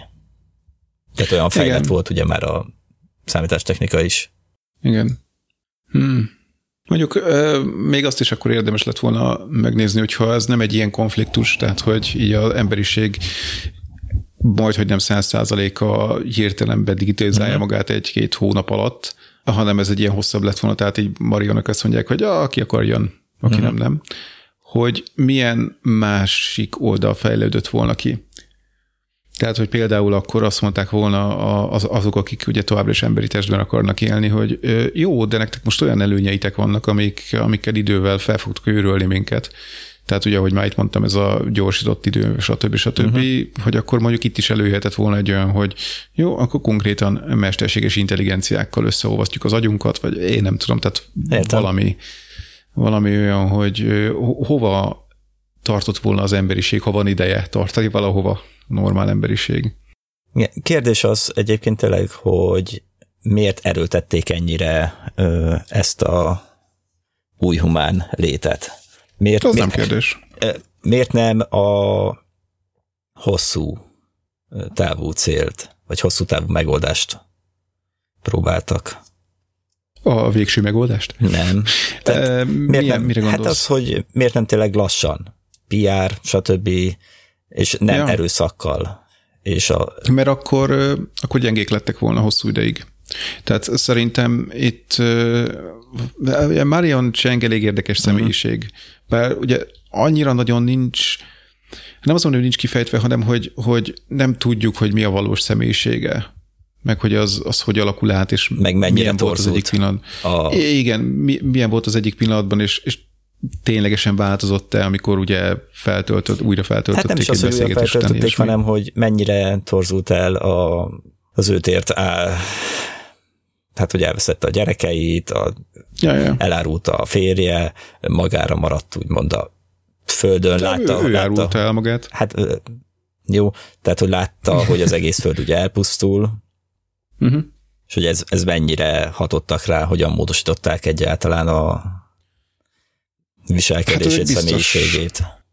Biztos, hogy nagyon módosították, és egyébként ugye azért nem teljesen értettem, vagy tehát, hogy szerinted mi volt az ő igazi mozgatórugója? Az, hogy, hogy bosszút álljon Kadeken, és ugye erre utal az, hogy eleven elégette, aminek semmi értelme uh-huh. nem volt szerintem abban a helyzetben. Tehát, hogy én, ha, ha ilyen, ha így lennék, én valószínűleg inkább ö, megtartanám, bezárnám egy ketrecbe, és mutogatnám mindenhol, hogy látjátok, itt a emberiség csúcsa.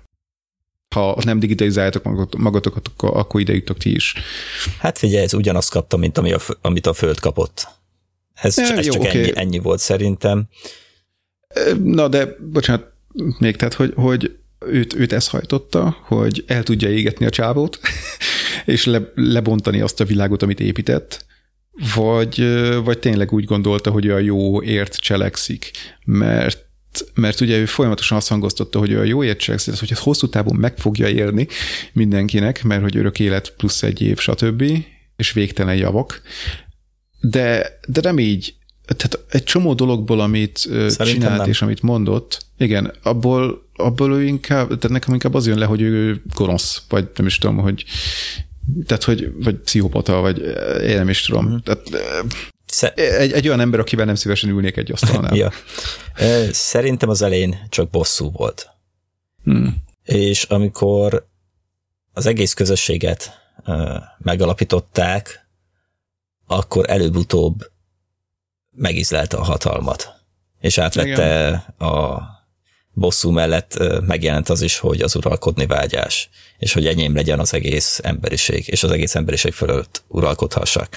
Különben nem feltétlenül lett volna értelme annak, hogy mindenkit uh-huh. megkoronázzanak. Szerintem ő itt inkább attól, mondom, tehát ő, ő szerintem félt, vagy, vagy nem akart, tehát persze, okos persze, volt, persze, és nem persze. akart egy olyan helyzetbe kerülni, hogy, hogy azt mondja, hogy vagyunk egy pár millióan, de ott vannak szemben, szemben velünk szemben több milliárd ember, és hogyha Kadakék egy idő után biztos azt fogják mondani, hogy jó, akkor most atomozzunk. Persze, Ahogy ez is benne van, is. hogy amíg kevesebben vannak, vagy kevesen vannak, vagy nem, nem övék a hatalom, addig veszélyben vannak. Uh-huh. Mert ugyanúgy elpusztíthatják a adatközpontokat, ahol a tudatok vannak, az összes reléállomást, bármi egyéb. Igen. Az emberiség áttérizé papír alapú kommunikációra. Igen. Butleri dzsihadot csinálunk. Hát, miért ne? Egyszer már bejött.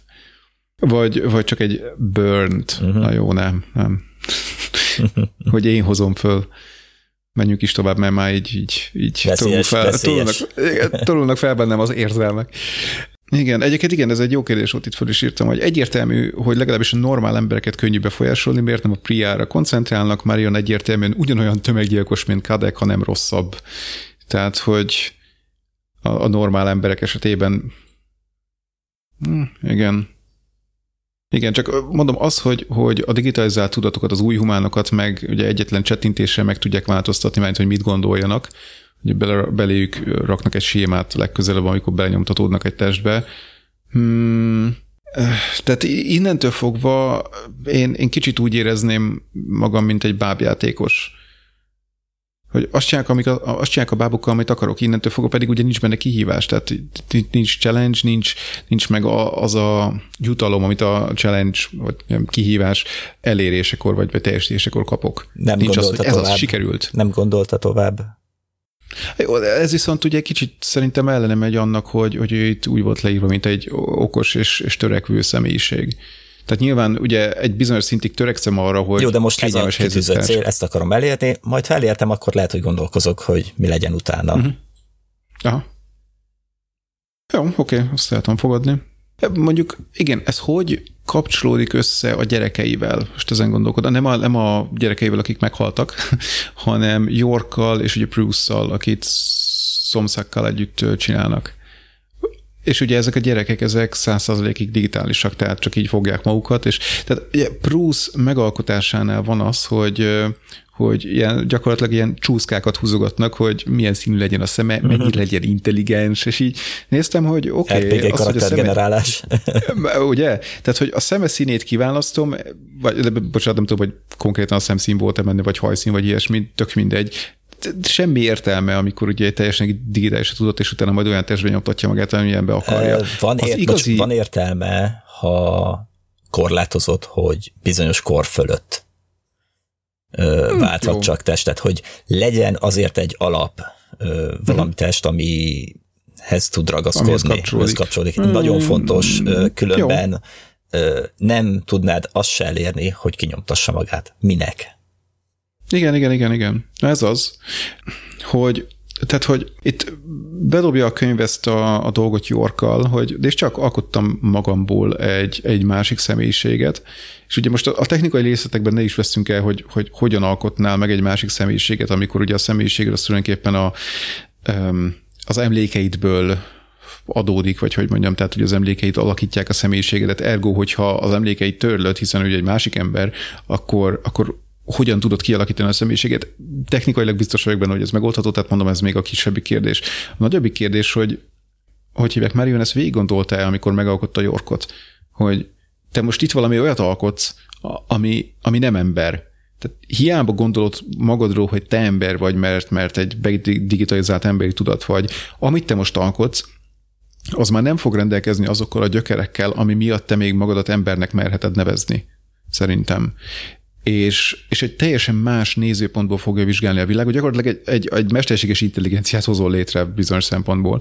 Teljesen más szempontból fogja nézni a világot, és nem tudom, most így belegondoltam, hogy, hogy mennyire igaz az, hogy a, a, a szülés, meg a felnevelés az ugye hozzá köt a, a szüleidhez, meg, meg az ember mi volt otthoz, tehát hogy mennyire vagy hálás nekik, vagy mennyire ragaszkodsz hozzájuk, és ugye ebben az esetben meg Marian itt egy marionett bábut húzogat körülbelül, tehát hogy így hát, utána úgymond nem is szeretnék. ő neveli ő Igen. fele, hanem aik, vagy akármik, vagy valamilyen mesterséges világban, és csak néha igen, látogatja igen, meg, igen. vagy valami ilyesmi volt talán a könyvben. Tehát, hogy igen, pontosan, tehát, hogy egy, egy, egy olyan helyzetben neveli föl, vagy nevelteti föl ezt a, a Yorkot, aztán Bruce-ról már nem is tudunk uh-huh. szerintem sokat, hogy hogy így, tehát nekem felállna a hátamon a szőr, ha, ha én csinálnék így gyereket. Mert, mert azzal szerintem én nem egy embert alkotnék. És ugye Marion az egész új humán mozgalmat, vagy akármit közösséget vezeti, neki végig kéne gondolnia, és lehet, hogy végig gondolta, csak mondom nekem ez nem jött le, végig kéne gondolnia, hogy most mit csinál. Tehát én egy ilyet, mint York, bezárnék egy ketrecbe, hogy na akkor nézzük, hogy te mi vagy? hogy reagálsz, mit uh-huh. tudom én. Aztán persze ki lehet engem, hát valószínűleg inkább megsemmisíteném és csinálnék egy másikat. Na pont ezt akartam mondani, hogy neki megvan a lehetőség arra, hogy újra kezdje. Mert szerintem személyiségből kinézem azt, ha nem jó, nem tetszik, nem működik valahogy úgy, akkor újra csinálom. Időm van rá, hogy egy jobbat csináljak, nem kötődök annyira nem, hozzá. Nem lenne ez egy kicsit meghasonlás, és mondjuk... Ennél tehát, az hogy, hogy nem, nem, nem, nem, nem, vál, nem válna hasonlatosság Kadekhez, aki azt mondta, hogy hát jó, most itt két milliárd ember kit érdekel, a lényeg, hogy megmentem a maradékot. Tehát újra kezdem az emberiséget, mert szerintem úgy jobb lesz nekik. Ö, szerintem az ő részéről is csak PR volt az, hogy hm. a szellemeket, igazságot ad a szellemeknek. Uh-huh. Szerintem az egész mögött az is egy ilyen PR volt. Uh-huh. Jó, oké. Okay. Igazából igen, nem le... feltétlenül különböztek. Ja, lehet, lehet, igen, igen, igen, igen. Akkor Marian igazából nem bosszút állni akart, csak sért, sértve érezte magát, hogy ő alul maradt. um, és vissza akart vágni. Hát, ja. hát a bosszú a gyerekek miatt az biztosan az egy a, alapköve volt az ő, tehát egy mozgatórugója volt az ő személyiségének. Az összes többi mm. azután alakult ki, és hát a hatalomban szerintem hát megrészigejtette, úgymond. Mm. Jó, oké. Okay. Csak tényleg itt, itt azt nem tudtam, amikor ugye Proust összerakják, hogy milyen legyen az intelligenciája. Hát maximum. Igen. Tehát, hogy így ameddig fölbírom húzni a csúszkát, és még utána egyik vagy nem. De Tehát, hogy a pontjaid. Ki az, aki, ja, ja, ja, ja. Ki, ki az, aki maximum alárakná az intelligenciát? És most ugye vegyük egy pillanatig úgy, hogy minden mást egyébként állíthatsz mellette, tehát attól, hogy százszerzalékig intelligensre rakod, nem tudjuk az mit jelent, attól függetlenül nem, nem lesz belőle pszichopata. Uh-huh. Meg mit tudom én. Um, szóval érdekes. Hát ez csak úgy működhet, ha az ilyenek nem állíthatóak. Hát igen, tehát ezért nem, bár valószínűleg akkor ez a, az új humánok között nem is, jaj, nem is terjedt el, hogy lehet ilyet csinálni, tehát valószínűleg nem. csak Marion meg még egy-két ember tudott róla, hogy Persze, miért nem félnek a digitálisan születettektől. Úgyhogy valószínűleg ezért. De hogy senkinek nem is jutott. Hát mondjuk Guptának valószínűleg eszébe jutott, de addigra már meghalt, vagy nem tudom, nem meghalt, de mindegy. Tényleg itt a végén, ha már Gupta, ha, Vari, ha Marionnak tényleg volt egy ilyen menekülési terve, mint ahogy azt állítja, akkor a többi vezetőnek miért nem? Tehát ugye Marionnak ö, volt egy ilyen beépített vírusa, meg hogy, hogy elmásolta magát valahova, és, ugye a egóját, vagy hogy hívták a, a kinézetedet, ami, ami alapján megállapították, hogy ki a konnektomod? Passz. Valami egó volt. Nem jut eszembe. Na mindegy. Tehát, hogyha neki volt egy ilyen menekülési terve, akkor az hogy, hogy nem volt másnak is.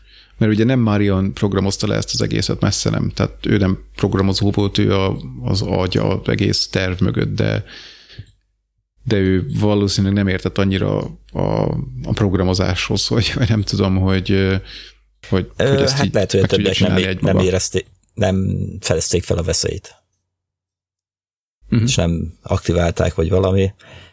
Passz, nem ők voltak a főszereplők, ők csak kellékek voltak a történetben. Erre ennyit tudnék mondani. Uh-huh. Egyébként ugye kérdezted, hogy ugye feltöltenénk-e magunkat saját szerver, saját vezérlés, uh-huh. saját vizé mellett, valószínűleg igen. És pont jó volt ez a könyvben is, hogy előkerült az, hogy megfertőzték, tehát vírustámadás is uh-huh. volt a Librának a emberei ellen. Tehát Igen. ez is egy érdekes ö, problémát vet fel. Uh-huh. Tehát nem, nem fognak megszűnni a vírus kergető cégek. ja, ja. Igen, csak itt közben olvasom a jegyzeteimet a legvégéről. Na itt volt egy érdekes, hogy ez az, Marion hogy gondolhatta, hogy hatalma van, amikor folyamatosan be kellett avatkoznia mindenki gondolkodásába. Tehát, hogy azért nincs hatalmad, csak bár mondjuk, hát, hát épp, épp így volt hatalma. e, jó, Bármit csak mondom, ez, ez túl, túl könnyű. Tehát nincs benne kihívás, hogyha tényleg így megnyomok egy gombot, és mindenki, ó, oh, igen, igen, igazad van. Írtam mindenki engem szeret és támogat. Igen. Ja, egyébként ez is egy ö, nagyon jó elképzelés volt a könyvben, hogy a social media milyen két alappontra szűkül le, ö, mennyien ismernek engem, és mennyire vagyok népszerű. Igen. És tényleg erről szól az egész. Ez nagyon tetszett benne. Meg Igen, hát igazából az egész könyvben tetszett az, hogy meg volt valósítva, hogy a, az egész világ, a más emberek hogyan vélekednek a különböző eseményekről, akkor ugye kisebb ilyen inzertek voltak, hogy uh-huh. tehát hozzászólások lényegében az aktuális témákhoz igen. kommentek voltak, meg ö, ö, hogy éppen milyen érzelmet fejezek ha. ki. Ez, ez egy jó, jó volt. És tényleg ezért mondtam, hogy a mai világ tükörképe ez a könyv. Mm. Ó, na, itt volt egy érdekes gondolatom, csak ezt már elfelejtettem. Ez, erről már így itt, itt föltettem a kérdést, hogy, hogy miért és hogyan akadályozták meg, hogy egyszerre több másolatban létez, és hogy az lehetőséget adna arra, hogy megdugja saját magad. és És hogy erre nem gondolt senki, hogy ez mekkora, mekkora flash lenne, hogy hmm, hogyha kettő lenne belőlem, egyik férfi, másik női testbe. Hát előbb-utóbb a szolgáltatások kibővülnek. Igen, igen. Egy, egyik emberi, másik kecsketestben, ugye, hogy hülyek maradjunk saját magunkhoz. Hű maradjál saját magadhoz. Ja, persze, persze. Nem, ti vettetek rá ezekre, csak már a múlt ködébe vész. Aha, persze. Ja. Igen, a karakterívek jók, kb. mindenki megváltozik, vagy legalább kiderül, hogy nem egy síkú, például Wolf. Igen, például Wolf, na most karakterekről uh-huh. még körülbelül abszolút nem beszéltünk. Egyébként ugye nem, nem annyira erősen épít a karakterekre a könyv, tehát ugye Vireni szemein keresztül látjuk az egészet, mellette ott van Svetlana, néha ott van, ugye így teljesen el, nem is tudom, eltűnik, ugye amikor bejut a pesgésbe, uh-huh. onnan nincs kiút. Evron, ő, ő, ő Evron, nagyon egysíkú marad, volt. tehát ő nem Igen, változik. Ne, nem, Hát ne, nem is nagyon volt kifejtve, és uh-huh. egyiket azt fájt a legjobban, hogy amikor Evron ugye a tűlős nem tudja föltenni a fejére a koronát, akkor ott azért azért lehetett volna egy hosszabb párbeszéd arról, hogy mit is gondol egy olyan ember, hogy is gondolkodik egy olyan ember, aki nem, nem képes elfogadni az örök létet.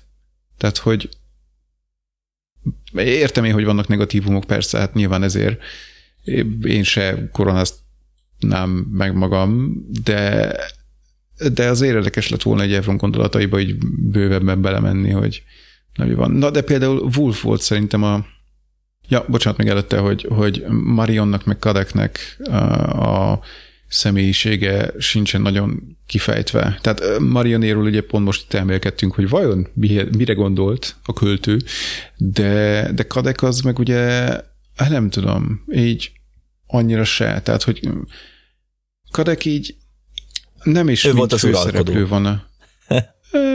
Körülbelül. Tehát ne, annak ellenére, hogy ugye a fülszövegben is megvan említve, a előtörténetben is megvan említve, ő a elvileg a központi karakter valamilyen szinten legalábbis a legelején, igazából kiderül, hogy teljesen mellékszereplő. Tehát, hogy ott van, de, de ez nem róla szól. Ő csak a hatalmát, meg a jelenlegi naprendszer izé, tehát a hatalmi beállítottságát akarja megőrizni. Ő nem akar változást. Igen. A status quo-t. Igen. Igen. Na, úgyhogy akit kiemelnék, az Wolf. Már csak azért is, mert van egy rókája. Hát uh-huh. ennél jobb fejember nem, nem is lehet akkor már. Van egy házi rókája. Szóval Wolfnak a karakter volt szerintem a legérdekesebb az egész könyvben, egész könyvben talán és így végig gondolom, hogy kik voltak még, mert, mert ugye róla kaptunk némi információt, aztán, aztán beszélt egy néhány mondatot, kiderült, hogy teljesen máshogy gondolkodik valamiről, így történtek dolgok vele kapcsolatban, csinál dolgokat, és hogy így szerintem egy, egy tök jó karakter volt, annak ellenére, hogy igazából nem nagyon tudtuk megismerni. Igen. De, de, de őt bírtam Mondjuk igen, több, tehát szerintem az elején ugye eléggé, mint egy uh, ilyen valószínűleg elég negatív karakter, így van bemutatva, aztán... Igen, aztán egy vaskarpos tábornok. Ki, igen, aztán szépen lassan kibontódik, hogy á, nem, nem, mm. ő, mhm. és, és ő marha okos, csak ezt így nem fedi fel. Uh, szóval az jó volt. Oké, okay, na akkor itt a legelső dologgal kapcsolatban, a szellemek perével kapcsolatban. Ha Kadek tudta, és itt egy nagy kérdés, hogy tudta-e, ha Kadek tudta, hogy nagy lesz a gáz, akkor miért engedte egyáltalán a szellemek perét megtörténni? Tehát ugye, hogyha én nem akarom, hogy a szellemek elfogadtassák magukat, mint embert, akkor eleve a pert fogom megakadályozni. Szerintem nem tudta a, a nyomtatást. Ah, okay. Szerintem az Lehet. teljesen váratlanul ért mindenkit. Azt tudta, hogy kiáll mögötte, tudta, hogy mekkora ö, erőt ö, képviselnek, tudta, hogy ö, Hát valószínűleg tudta, hogy nem menne bele a perbe Marion, de hogy hogyan akarják nem elérni, tudná, hogy azt fog. nem tudta. Na igen, de, de pont ez az, hogy, hogy innentől fogva én, mint a naprendszer vezetője, hogyha meg akarom őrizni a status quo-t, akkor nem fogom engedni, hogy ez a per megtörténjen. Vagy beültetek egy olyan bírát, vagy módosítom úgy az algoszokat a háttérben titokban, hogy, hogy tutira az én oldalam, vagy én malmról hajtsák a vizet mert ugye Kadek rögtön azzal kezdve, amikor Viren le akarja tartóztatni, hogy üljél le egyes, ami itt a szellemek perével történni fog, amiatt el fogod dobni az agyadat. Na most akkor uh-huh. ez vagy azt jelenti, hogy ő tudta, hogy mi fog történni, hát vagy én nem tudom. Tehát, hogy, hogy tudta, hogy meg fogják nyerni a pert, akkor viszont mi a szarért engedte, vagy, vagy eleve tudta az anyag, a, a testnyomtatási technológiának a, a létét, amit nem hiszek. Vagy ha tudta, és nem volna, a léptékét, hogy már hol tartanak. Tudta, csak nem sejtette, igen. értem.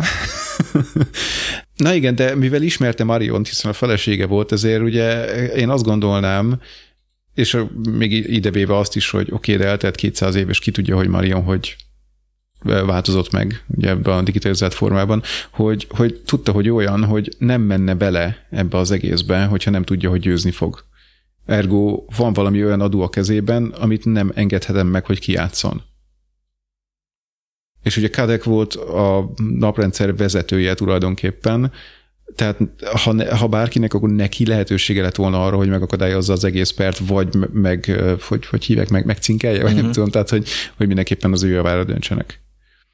Vagy az is lehetett, hogy egyelőre zsákutcába kerültek ők is, és meg kellett engedni a másik félnek, hogy lépjenek. És uh-huh. megtaláljunk egy Igen. olyan pontot, amit megfoghatunk bennük. Igen, igen, ezen gondolkodtam én is, hogy, hogy lehet, hogy ki akarta ugrasztani a nyulat igen. a bokorból, hogy na nézzük, hogy mi az adutok, de egyébként itt van nálam a flotta, és le lesztek atomozva. Igen. Tehát, hogy...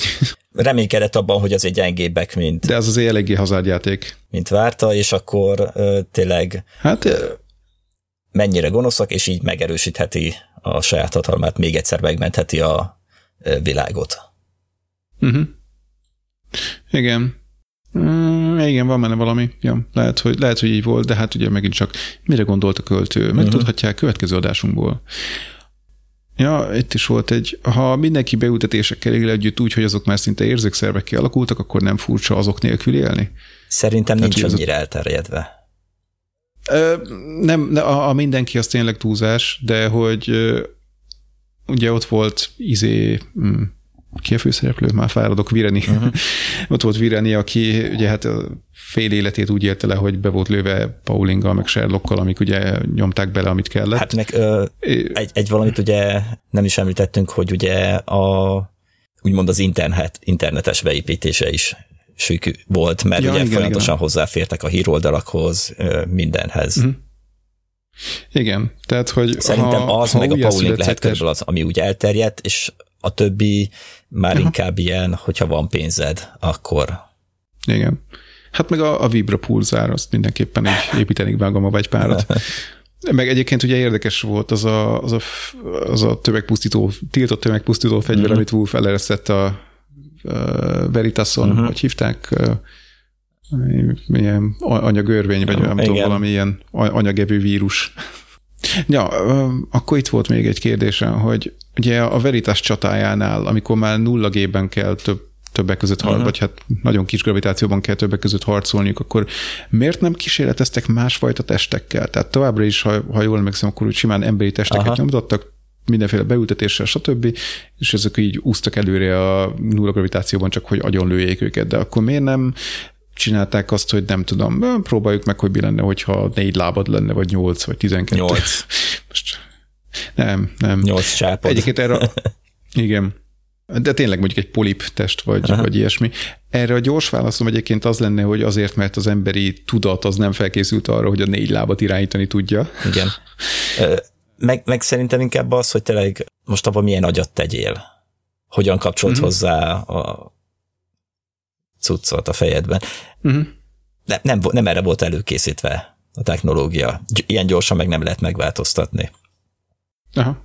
Egyébként engem az lepett meg, hogy ilyen gyengén reagáltak rá. Um, hát a behatolásra, milyen? hogy oda az a ja, igen, igen, űrhajó igen. beékelődött, vagy akármi, hogy is volt pontosan. Én kapásból nem érdekelt volna, hogy mekkora sérülés szenvednek, én elkezdtem volna lőni kívülről mindenféle lövedékkel. Igen ha arról van szó egy mini atommal, Aha, mert még mindig ö, kisebb ö, kárt szenvedünk, mint hogyha teljesen bejutnak. Igen. Igen. Meg a másik dolog, hogy hogyan nem tudták ö, leárnyékolni, hogy újabb letöltések oda bekerüljenek. Lehet, hogy ott a hajó szerverébe volt nem tudom hány millió izé, test. Hát, vagy, tudjuk, csak, csak pontosan egy vagy elég, tudat egy, kell, igen. és azt igen. És azt bele lehet rakni akár testbe egyszerre is, akár. Igen. Tehát és akkor a Bobby Verse, vagy nem tudom. Igen, igen. Egy, egy kicsit ezt a részt gyengébbnek találtam, hogy azt relatív könnyen bejutottak és átvettek a, átvették az uralmat. Um, nem könnyen, tudom, de relatív könnyen. Igen. Nem, és, ki, és csak belülről próbáltak harcolni elő, e, ellene, kívülről meg semmi, szinte semmit. Megpróbáljuk kivonszolni onnan a hajót, csákjákkal kihúzni. Igen. Uh, hát meg, meg eleve Akkor az már egész... addig lövöm, amíg a reaktora be nem robban, vagy valami. Hát lehet, hogy az magában rántotta volna a Veritaszt. De, de nem hiszem egyébként, mert, mert ez valami uh-huh. nagyon kis dolog lehetett a Veritas méretéhez képest elvileg. Hát ez egy nagy aszteroida volt körülbelül. Igen. Szóval így az egész rész a, a többi részhez képest szerintem gyenge volt pont azért, mert volt egy, egy párbeszéd az elején, ugye ez az ötödik rész új humán eljövetel, uh-huh. akkor Vireni meg Marion tárgyalnak, és nem tudnak megegyezni, de egy kicsit ilyen, ilyen úgy éreztem, hogy elbeszélnek egymás mellett, tehát hogy, hogy, hogy itt azért sokkal jobban ki lehetne bontani azt a dolgot, ha tényleg meg akarnának egyezni, és tényleg De tudjuk, hogy Marion nem akart. Eh, ez az, de Soha akkor nem volt a célja. Akkor mi a francnak megy oda, mert akkor viszont azt csinálnám Marion a helyében, hogy amíg ott tárgyalok, addig uh, titokban oda settenkednének a hajóim, és abban a pillanatban, hogy én adom a jelet, hogy jó, akkor én most azért nem, nem sikerült megegyeznem, megölöm magam, mármint ugye a testemet, akkor abban a pillanatban támadnának. Esetleg már ugye be is lennének, bent is lennének a véritaszon belül. Ami ugye egyébként egy nagy kérdés, hogy amikor hogy hívják, Virenit, és még egy jó pár ember, Svetlanát is például megkoronázták, hogyha ott volt a kezükben ez az agymosási technológia, hogy ugye olyan gondolatsémákat ültetnek be, akinek, és, akkor a, a, és amilyet akarnak, és akkor, amikor akarnak, akkor Vireniéket, meg ugye körülbelül bármelyik Veritasost, meg akár bárkit, miért nem azonnal mosták agyon? Vagy miért nem azonnal agymosták? Tehát ugye senki, ne, senki meg nem mondja, hogy hogy amikor bedigitalizáltál egy tudatot, legalábbis itt ebben a részben még ugye nem, nem állt rendelkezésükre olyan technológia, pont ezért uh, ugrált a, a, mi ez, Libra is, hogy, hogy már pedig ezt ellenőrizni kell, és verifikálni, hogy, hogy a válaszom egyébként annyi, hogy Star Wars. Egy kis ö, repülő nem fogja az egész halálcsillagot felrobbantani, nem jelent rá veszélyt. Na jó, viszont, viszont sokkal könnyebb lenne a Librát megszerezni úgy, hogyha mondjuk Svetlanát rögtön módosították volna a Svetlana tudatát, vagy akár amikor Marion, Marion, az meg, mm. Viren is megkorodázták, akkor Vireniét, mert ugye Vireni, hát szerintem gondolhatta Marion is, hogy eléggé kemény vonalas lesz ellene. Én úgy gondolom.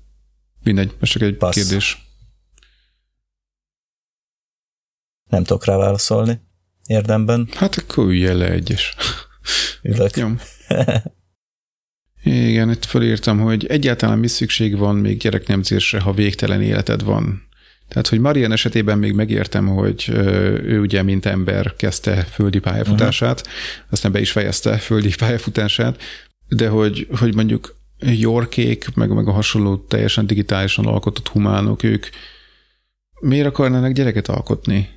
Tehát, mert szerintem az egyik fontos pontja a gyereknemzésnek, hogy, hogy nem tudod, hogy mi lesz belőle, és hogy utána bele kell dobnod legalább 20 évet, hogy, hogy, hogy nagyjából valami olyasmit tudjál összehozni, mint amit, amit elgondoltál. Viszont ugye továbbra is fenntartom, hogy szerintem ennek is azért elég sok köze van ahhoz, hogy félsz a haláltól.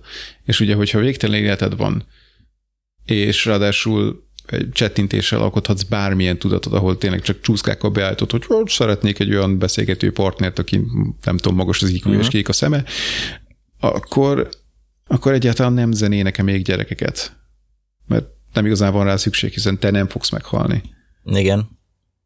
Nem kell továbbadnod a saját magadat. É, igen meg nincs benne kihívás, hogy egyáltalán tovább, megpróbál továbbadni saját mm. magad, mert copy, copy-paste kész. Mm. ja. Igen. Uh, itt egy kérdés, amit valószínűleg nem neked kéne feltennem, mennyi a core kritika a könyvben és a befejezésére, befejezésében, amiről ugye még nem beszéltünk konkrétan, mennyire vagyunk, lehetünk befolyásolva, hát most ezt nem fogjuk megválaszolni. Figyelj, ahogy a, megnézed a tévét, fellépsz az internetre, bármi egyéb, már befolyásolva vagy. Ó, basszus, ezt most interneten keresztül vesztük föl. Igen. Ö, támogassatok minket. ja, ja, igen. Amint Mari nénivel beszélsz a szomszédba, már is befolyásolva vagy valamilyen szinten. Tényleg, tényleg így, így ezen túl a, a adások alá így csendben bedobjuk, hogy Patreon. Patreon. Change. Ú, egyébként tényleg, ha már change, amiről ugye nyilván a, mindenkinek beugrik az ide vonatkozó South Park epizód, amiről beugrik ugye a, a zombik. Nekem a, a hogy hívják a Veritas csatájánál pont az volt az érzésem, hogy ez a World War Z, vagy valami hasonló, Z. Uh-huh. Tehát úgy, hogy tonna számra jönnek be, és lövik őket halára, nem baj, jönnek a többiek, és az előzőek igen, nyakán. Gyűlik a kupac, gyűlik a kupac. Igen, igen, igen, igen. Tehát, hogy tényleg zombit csináltak az emberekből. De az emberek önként csinálták végül is. Igen. De jó, tehát akkor ilyen szempontból nézve, és mondom, én totálisan megértem azokat, akik a slumban éltek, tehát a mindenféle, nem tudom, ilyen nagyon alacsony szinten voltak egy aszteroid a legkisebb zugákban, hogy oké, okay, ezt egy kiútnak találták, de, de mindenki másnál meg, meg inkább ez ilyen, oké, okay, hát ne, nincs kedvem küzdeni. Egy részének, egy részének divat, egy részének újdonság. Na hát, hát igen, ez a... Kövessük meg, az influencereket. Igen, meg, megkoronázott a Instagramja. Mm, jó. Szóval, szóval, hogy tényleg ez, ez nem, hogy mondjam, nem a, a halandóságot adott föl vele, hanem az emberségedet. hát, hogy yeah, nincs kedvem ehhez a szenvedéshez, hogy továbbra is le kell mennem a boltba a kajáért. Nem vagyok éhes, vagy éhes kezdek lenni, akkor kitöltöm magam, betöltöm magam egy új testbe, amiben nem vagyok éhes. Igen. Nem, nem tetszik nekem ez a világ, azt kell mondjam. Nincs, és... nincs, kedve, várjál, nincs kedvem ja. a fodrásznál ülni egy órát. A figyelj, új testet nyomtatok. Azt viszont megtenném bármikor, tehát hogy... Pontosan. Hogy... De sejtettem, hogy... A hajam az egy teljesen más kérdés, jó? Tehát abban most így nem menjünk bele. Látod, mindenkinek megvan a... Igen, igen mindenkinek megvan pontja. az ára. Igen. Nekem az, hogy a hajamat tudjam. És Flashnek 20 dollár. Vagy euró, igen. Igen, igen, igen. És akkor itt egy talán már záró gondolat, hogy ugye egy néhány millió embernek sikerült elmenekülnie, de a könyv az nem is tér ki igazából rájuk. Tehát indul valami, nem tudom, mi volt a neve, flotta, igaz emberek, vagy igaz emberiség, nem tudom, valami ilyesmi nevű flotta, ahol ugye összegyűlnek azok az emberek, akik félnek attól, hogy meg kényszer koronázzák őket, meg agyerőszakolják őket, uh-huh. és, és elindulnak valamerre. Hát nem tudom, hogy ki van-e mondva, hogy a Proxima felé, de elindulnak valamerre. Na most abban a pillanatban, ahol valahogy a könyv elején ugye itt fölmerül, hogy 0,15C-vel haladnak uh-huh. egyik bolygóról a másikra, akkor itt bekattant bennem, hogy oké, okay, 0,15C azért elég durva sebesség. Tehát az azt jelenti, hogy a Proxima Centaurit el lehetne érni Hát jó, valószínűleg még csak generációs hajóval, de mondjuk egy egy generáció alatt, mert ugye feljavított emberek vagyunk. Tehát, hogy nem küldtek még senkit? Berakni a hajóba, építeni egy nagy hajót, mert a naprendszer is megsemmisülhet, tehát nem, nem csak az, hogy a Földet felperzselte a nap, hanem lehetnek még itt egyéb kinek problémák. Kinek volt érdeke? Hát... Vagy kinek lett volna ez érdeke? Aki meg is tehette volna. Pontosan. Na de hát akkor Kedeknek meg szerintem érdeke lett volna. Miért? Neki nem. Neki az az érdeke, hogy a jelen szituáció fennmaradjon, ahol ő az uralkodó.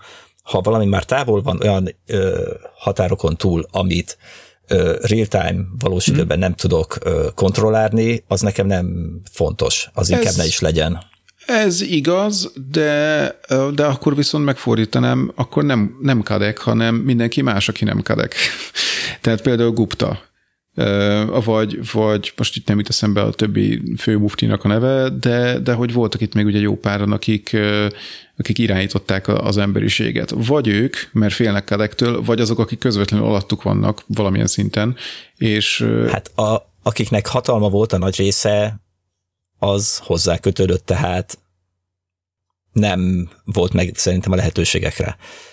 Guptáék, hát nekik valószínűleg lehetett valami terv. Hát igen. De mert... neki az elsőleges terve ugye nem ez volt, hanem hogy ne halljon meg. Igen. Az meg, hogy elmegyek egy másik csillagra, nem segít. Hát olyan értelemben segít, hogy legalább azok, akik fölötted állnak, nem tudnak bármikor eltenni lábalól. De amíg hamarabb meghalok, még odaérek. Uh-huh. Egyébként simán benne lehetett ez is, a, hogy miért akarunk féregjáratot. Aha, igen, igen, igen, igen. Bár ezek mikrofélgjáratok voltak egyelőre, uh-huh. tehát csak információt hát lehetett átküldeni rajtuk, de ez nyilván majd fejlődhet. Szóval Szóval igen, ez merült föl bennem, hogy oké, okay, akkor nem indítottak még, és akkor rögtön a következő kérdés a fejemben meg az volt, hogy de egyáltalán marionék ezt így tehát az, ahogy megtörténik ez a, ez a hatalomátvételszerűség, az, az ugye azt mutatja, hogy Marionék erre régen készültek, és marhasok erőforrásuk volt. Tehát ahogy ugye a titánt megtámadják, uh-huh. hogy, hogy elkezdenek a nyomtatók záporozni az égből körülbelül, meg ahogy egyáltalán ugye a szellemek pere után közvetlenül a végén elmondják, hogy egyébként mindenhol ott vannak a testnyomtatóink, több száz darab, ez, amiket titokban ugye ezen a, nem tudom, ügyvédi irodán keresztül kivittünk mindenhova. Tehát ez egy olyan mértékű akció volt, ami, ami szerintem azt mutatja, hogy nekik azért rendesen voltak erőforrásaik. Ebben az esetben viszont a digitális tudatoknak teljesen mindegy, hogy hogy éppen hol vannak, és mennyi ideig kell mondjuk csak gondolkodniuk, és nem belenyomtatni magukat egy testbe. Tehát nyugodtan megcsinálták volna, hogy tudjátok mit, kibasztatok velünk? Jó, akkor mi kilőjük magunkat a Proxima Centauri felé, ott fölépítünk egy új emberiséget, szépen csendben, és amikor majd úgy gondoljuk, akkor visszajövünk, ha akarunk egyáltalán, és leigázunk titeket, vagy leszarunk titeket egyáltalán, és onnan majd szépen tovább terjedünk, amerre akarunk. Mert ti, mint és nem emberek, lesz hova mennetek. Pontosan. Mert, mert már ti, mindenhol ott vagyunk. Igen, ti, mint emberek, ti be vagytok korlátozva két-háromszáz éves élettartamra, nekünk az, az semmi, én itt elindítom magam, ugye onnantól fogva hogy nincs fizikai testem, igazából a gyorsulás sem számít, tehát nyugodtan lehet 0,15C-nél gyorsabban haladni, benépesítjük a galaxist méreti kettőt, pislogtok. És amikor Kadek esetleg kiment volna a Proxima Centauri-ra körülnézni, akkor azzal szembesült volna, hogy jó, hát bogaram, itt az összes csillag tíz fényében belül már a miénk, úgyhogy Igen. ez van. Szerintem nem ö, terveztek ilyen esetre, hogy, hogy nem fog sikerülni. Mert ez, uh-huh. tehát ennél egyszerűbb vészmegoldások is voltak, és egyet csinált is, ugye. Mi, mi a céljuk, akik menekülni akartak? Én nem feltétlenül gondolom azt, hogy konkrétan el is akartak menni egy másik bolygóhoz, inkább csak kicsit elindultak távolabb, és meglátjuk, hogy mi fog történni és utána kitaláljuk, hogy merre tudunk tovább lépni. Hát igen, de hát Egyébként látták, nem hogy... tudom, hogy ö, ilyen hibernálásszerű dolog van-e a fegyvertárában az aktuális kornak. Jó kérdés. Nem, nem de, de bármit is tesznek, ha kiderül, hogy hova, merre akarnak menni, akkor tényleg, amit mondtál meg, én is ugye, mert még múlt héten beszéltünk az adás kapcsán, hogy bármit tehetnek, ők emberi testhez vannak azért kötve, bármenny, bármilyen zselébe is pakolják magukat, bizonyos sebesség fölé nem feltétlenül mehetnek. Igen. Míg egy digitális tudattal ö, megrakott ö, hajó, aszteroide, akármi, nagyobb és komolyabb sebességeket érhet Igen. el. Tehát, Igen. ha elindulnak A irányba, marionék fogják, kilőnek egy hajót, és akár tényleg évekkel, évtizedekkel korábban odaérhet a másik oldalhoz, és egy, akár egy sereggel, egy űrhajóflottával, bármivel már ott várhatják őket, hogy megérkezzenek. Esélyük nincsen. Mert valószínűleg itt akkor Tehát, hogyha ilyen, irány, irány, ilyen irányba ment volna el a könyv, akkor pillanatok alatt belekerültünk mm. volna ilyen Neumann szondáknak, vagy nem tudom, Igen. a, a kérdéskörébe, és teljesen más, más lett volna a könyvnek a vége. igen, igen.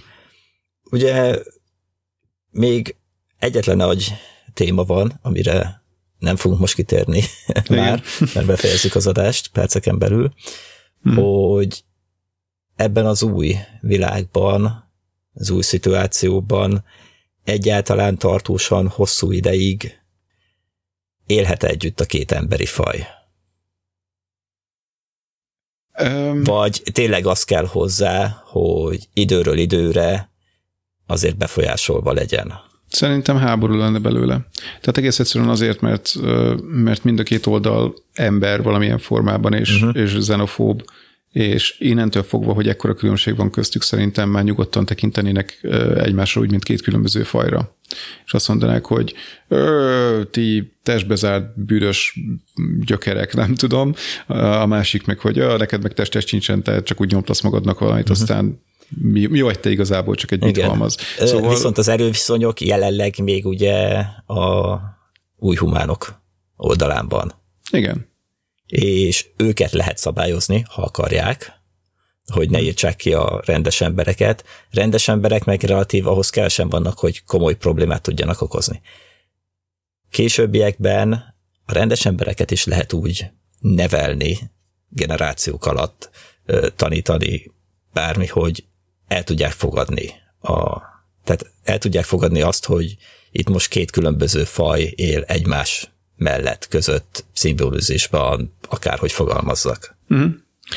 Um, én, én azért nem, tehát, hogy mondjam, de, szeretnék... de, de benne van az, hogy tényleg a mindkét oldalt kvázi befolyásolni kell, uh-huh. és ugye itt ö, merült fel ö, bennem az, hogy ha nem is feltétlenül az, hogy mindig hozzányúlni, befolyásolni, hanem úgymond az új humánok is kapnak egy robotika három törvényét. Igen. Uh, huma, humanika három törvény. Igen. Uh, igen, tehát én szeretnék optimista lenni és azt mondani, hogy uh, van elég hely, és, uh, és el tudnánk lenni egymás mellett úgy is, hogy vannak, akik inkább testben maradnak, vannak, akik inkább digitalizálják magukat. De, de, de nem hiszek benne. Tehát szerintem, szerintem pusztán abból adódóan, hogy emberek és, vagy valamikor emberek voltak, és, és hogyan gondolkodnak, és hogyan gondolkodnak valamiről, ami más, ezért úgy gondolnák, hogy vagyunk mi, és vannak ők, és abban a pillanatban, hogy van két oldal, tudunk húzni egy demarkációs vonalat, amit ha valaki átlép, vagy nem kell átlépnie, csak a közelébe megy, akkor már mérjük a megelőző csapást az összes környező országra, meg bolygóra. Eh, tehát szerintem, szerintem problémás lenne. Olyan szinten problémás lenne, hogy, hogy lehetne békében élni, de előbb-utóbb kirobban a konfliktus itt vagy ott és, és az, az a végén háborúba torkolna. Tehát itt most egy olyat is tudni, el, el tudnék képzelni, hogy galaxist ketté osztanák, ugye a Föld lenne a választóvonal, ugye, és azt mondják, hogy a jobb oldal a tiéd, a bal oldal a miénk, vagy tiétek, ne lépjétek át, és akkor tök jól el leszünk, úgy kolonizálgatok, ahogy akartok. De egy idő után valaki átlépni a vonalat. Uh-huh. Amíg két oldal van, ketté van osztva, és nem egy, uh-huh. együtt van az egész, együtt élnek, addig biztosan van Igen. konfliktus. Igen. Vagy lehet konfliktus. Ez én, most az enyém, inkább... az most a tiéd naprendszer. A te naprendszered szebb, mint az enyém, úgyhogy akarom. Igen, zöldebb. Igen. Igen, én inkább abban látnék egy lehetőséget arra, hogy, hogy véglegesítsék a békét valamilyen szinten, hogyha ha vissza lehetne lépni. Ha vissza lehetne lépni, tehát hogyha ha azt lehetne mondani, hogy én most dedigitalizálom magam véglegesen. De igazából, ha belegondolunk, akkor a testbenyomtatás az valamilyen szinten egy ilyen dedigitalizálás, nem tudom, minek nevezzem, analogizálás, vagy uh, nem tudom, mi lenne a megfelelő szó. Igen. Tehát Szóval... Még, még mindig ajánljuk a könyvet? Ah, hagyjátok a francba. Olvassatok inkább recepteket.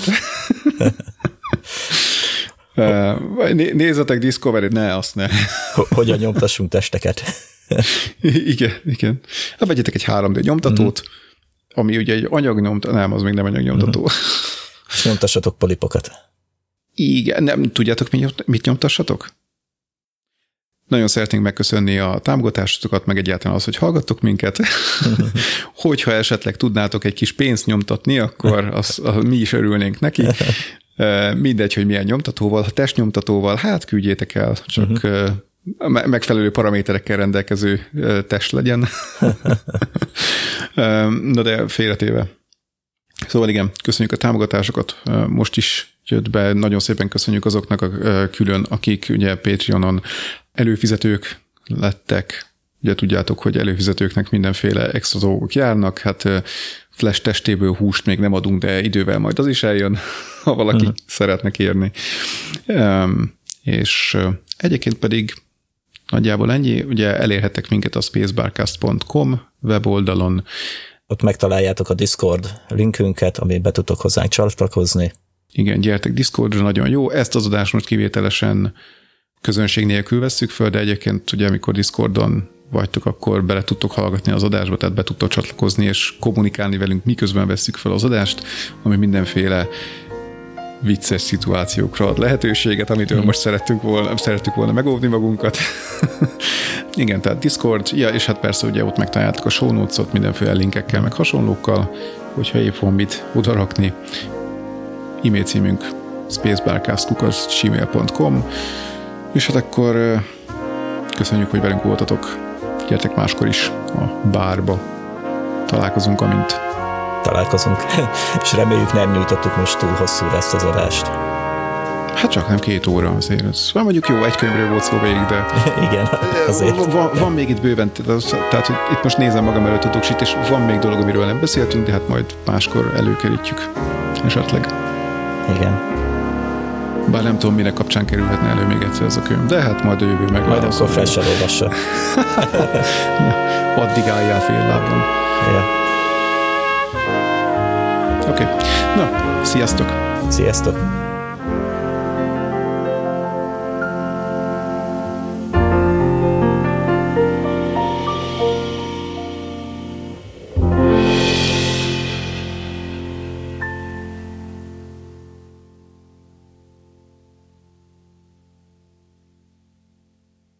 2076, 2247. A, az Exodus, ex, meg, nehéz lesz ez így felolvasnom. 2129. Az Exodus és a terraformálási projektek felgyorsulása. Kezdetét veszi az Asteroidaláz, a kis bolygóöv, valamint a Jupiter 4-es és 5-ös Lagrange pontjain körül keringő trója kis bolygók feltérképezve. Faszom ebbe az egészbe. Nem szoktam olvasni.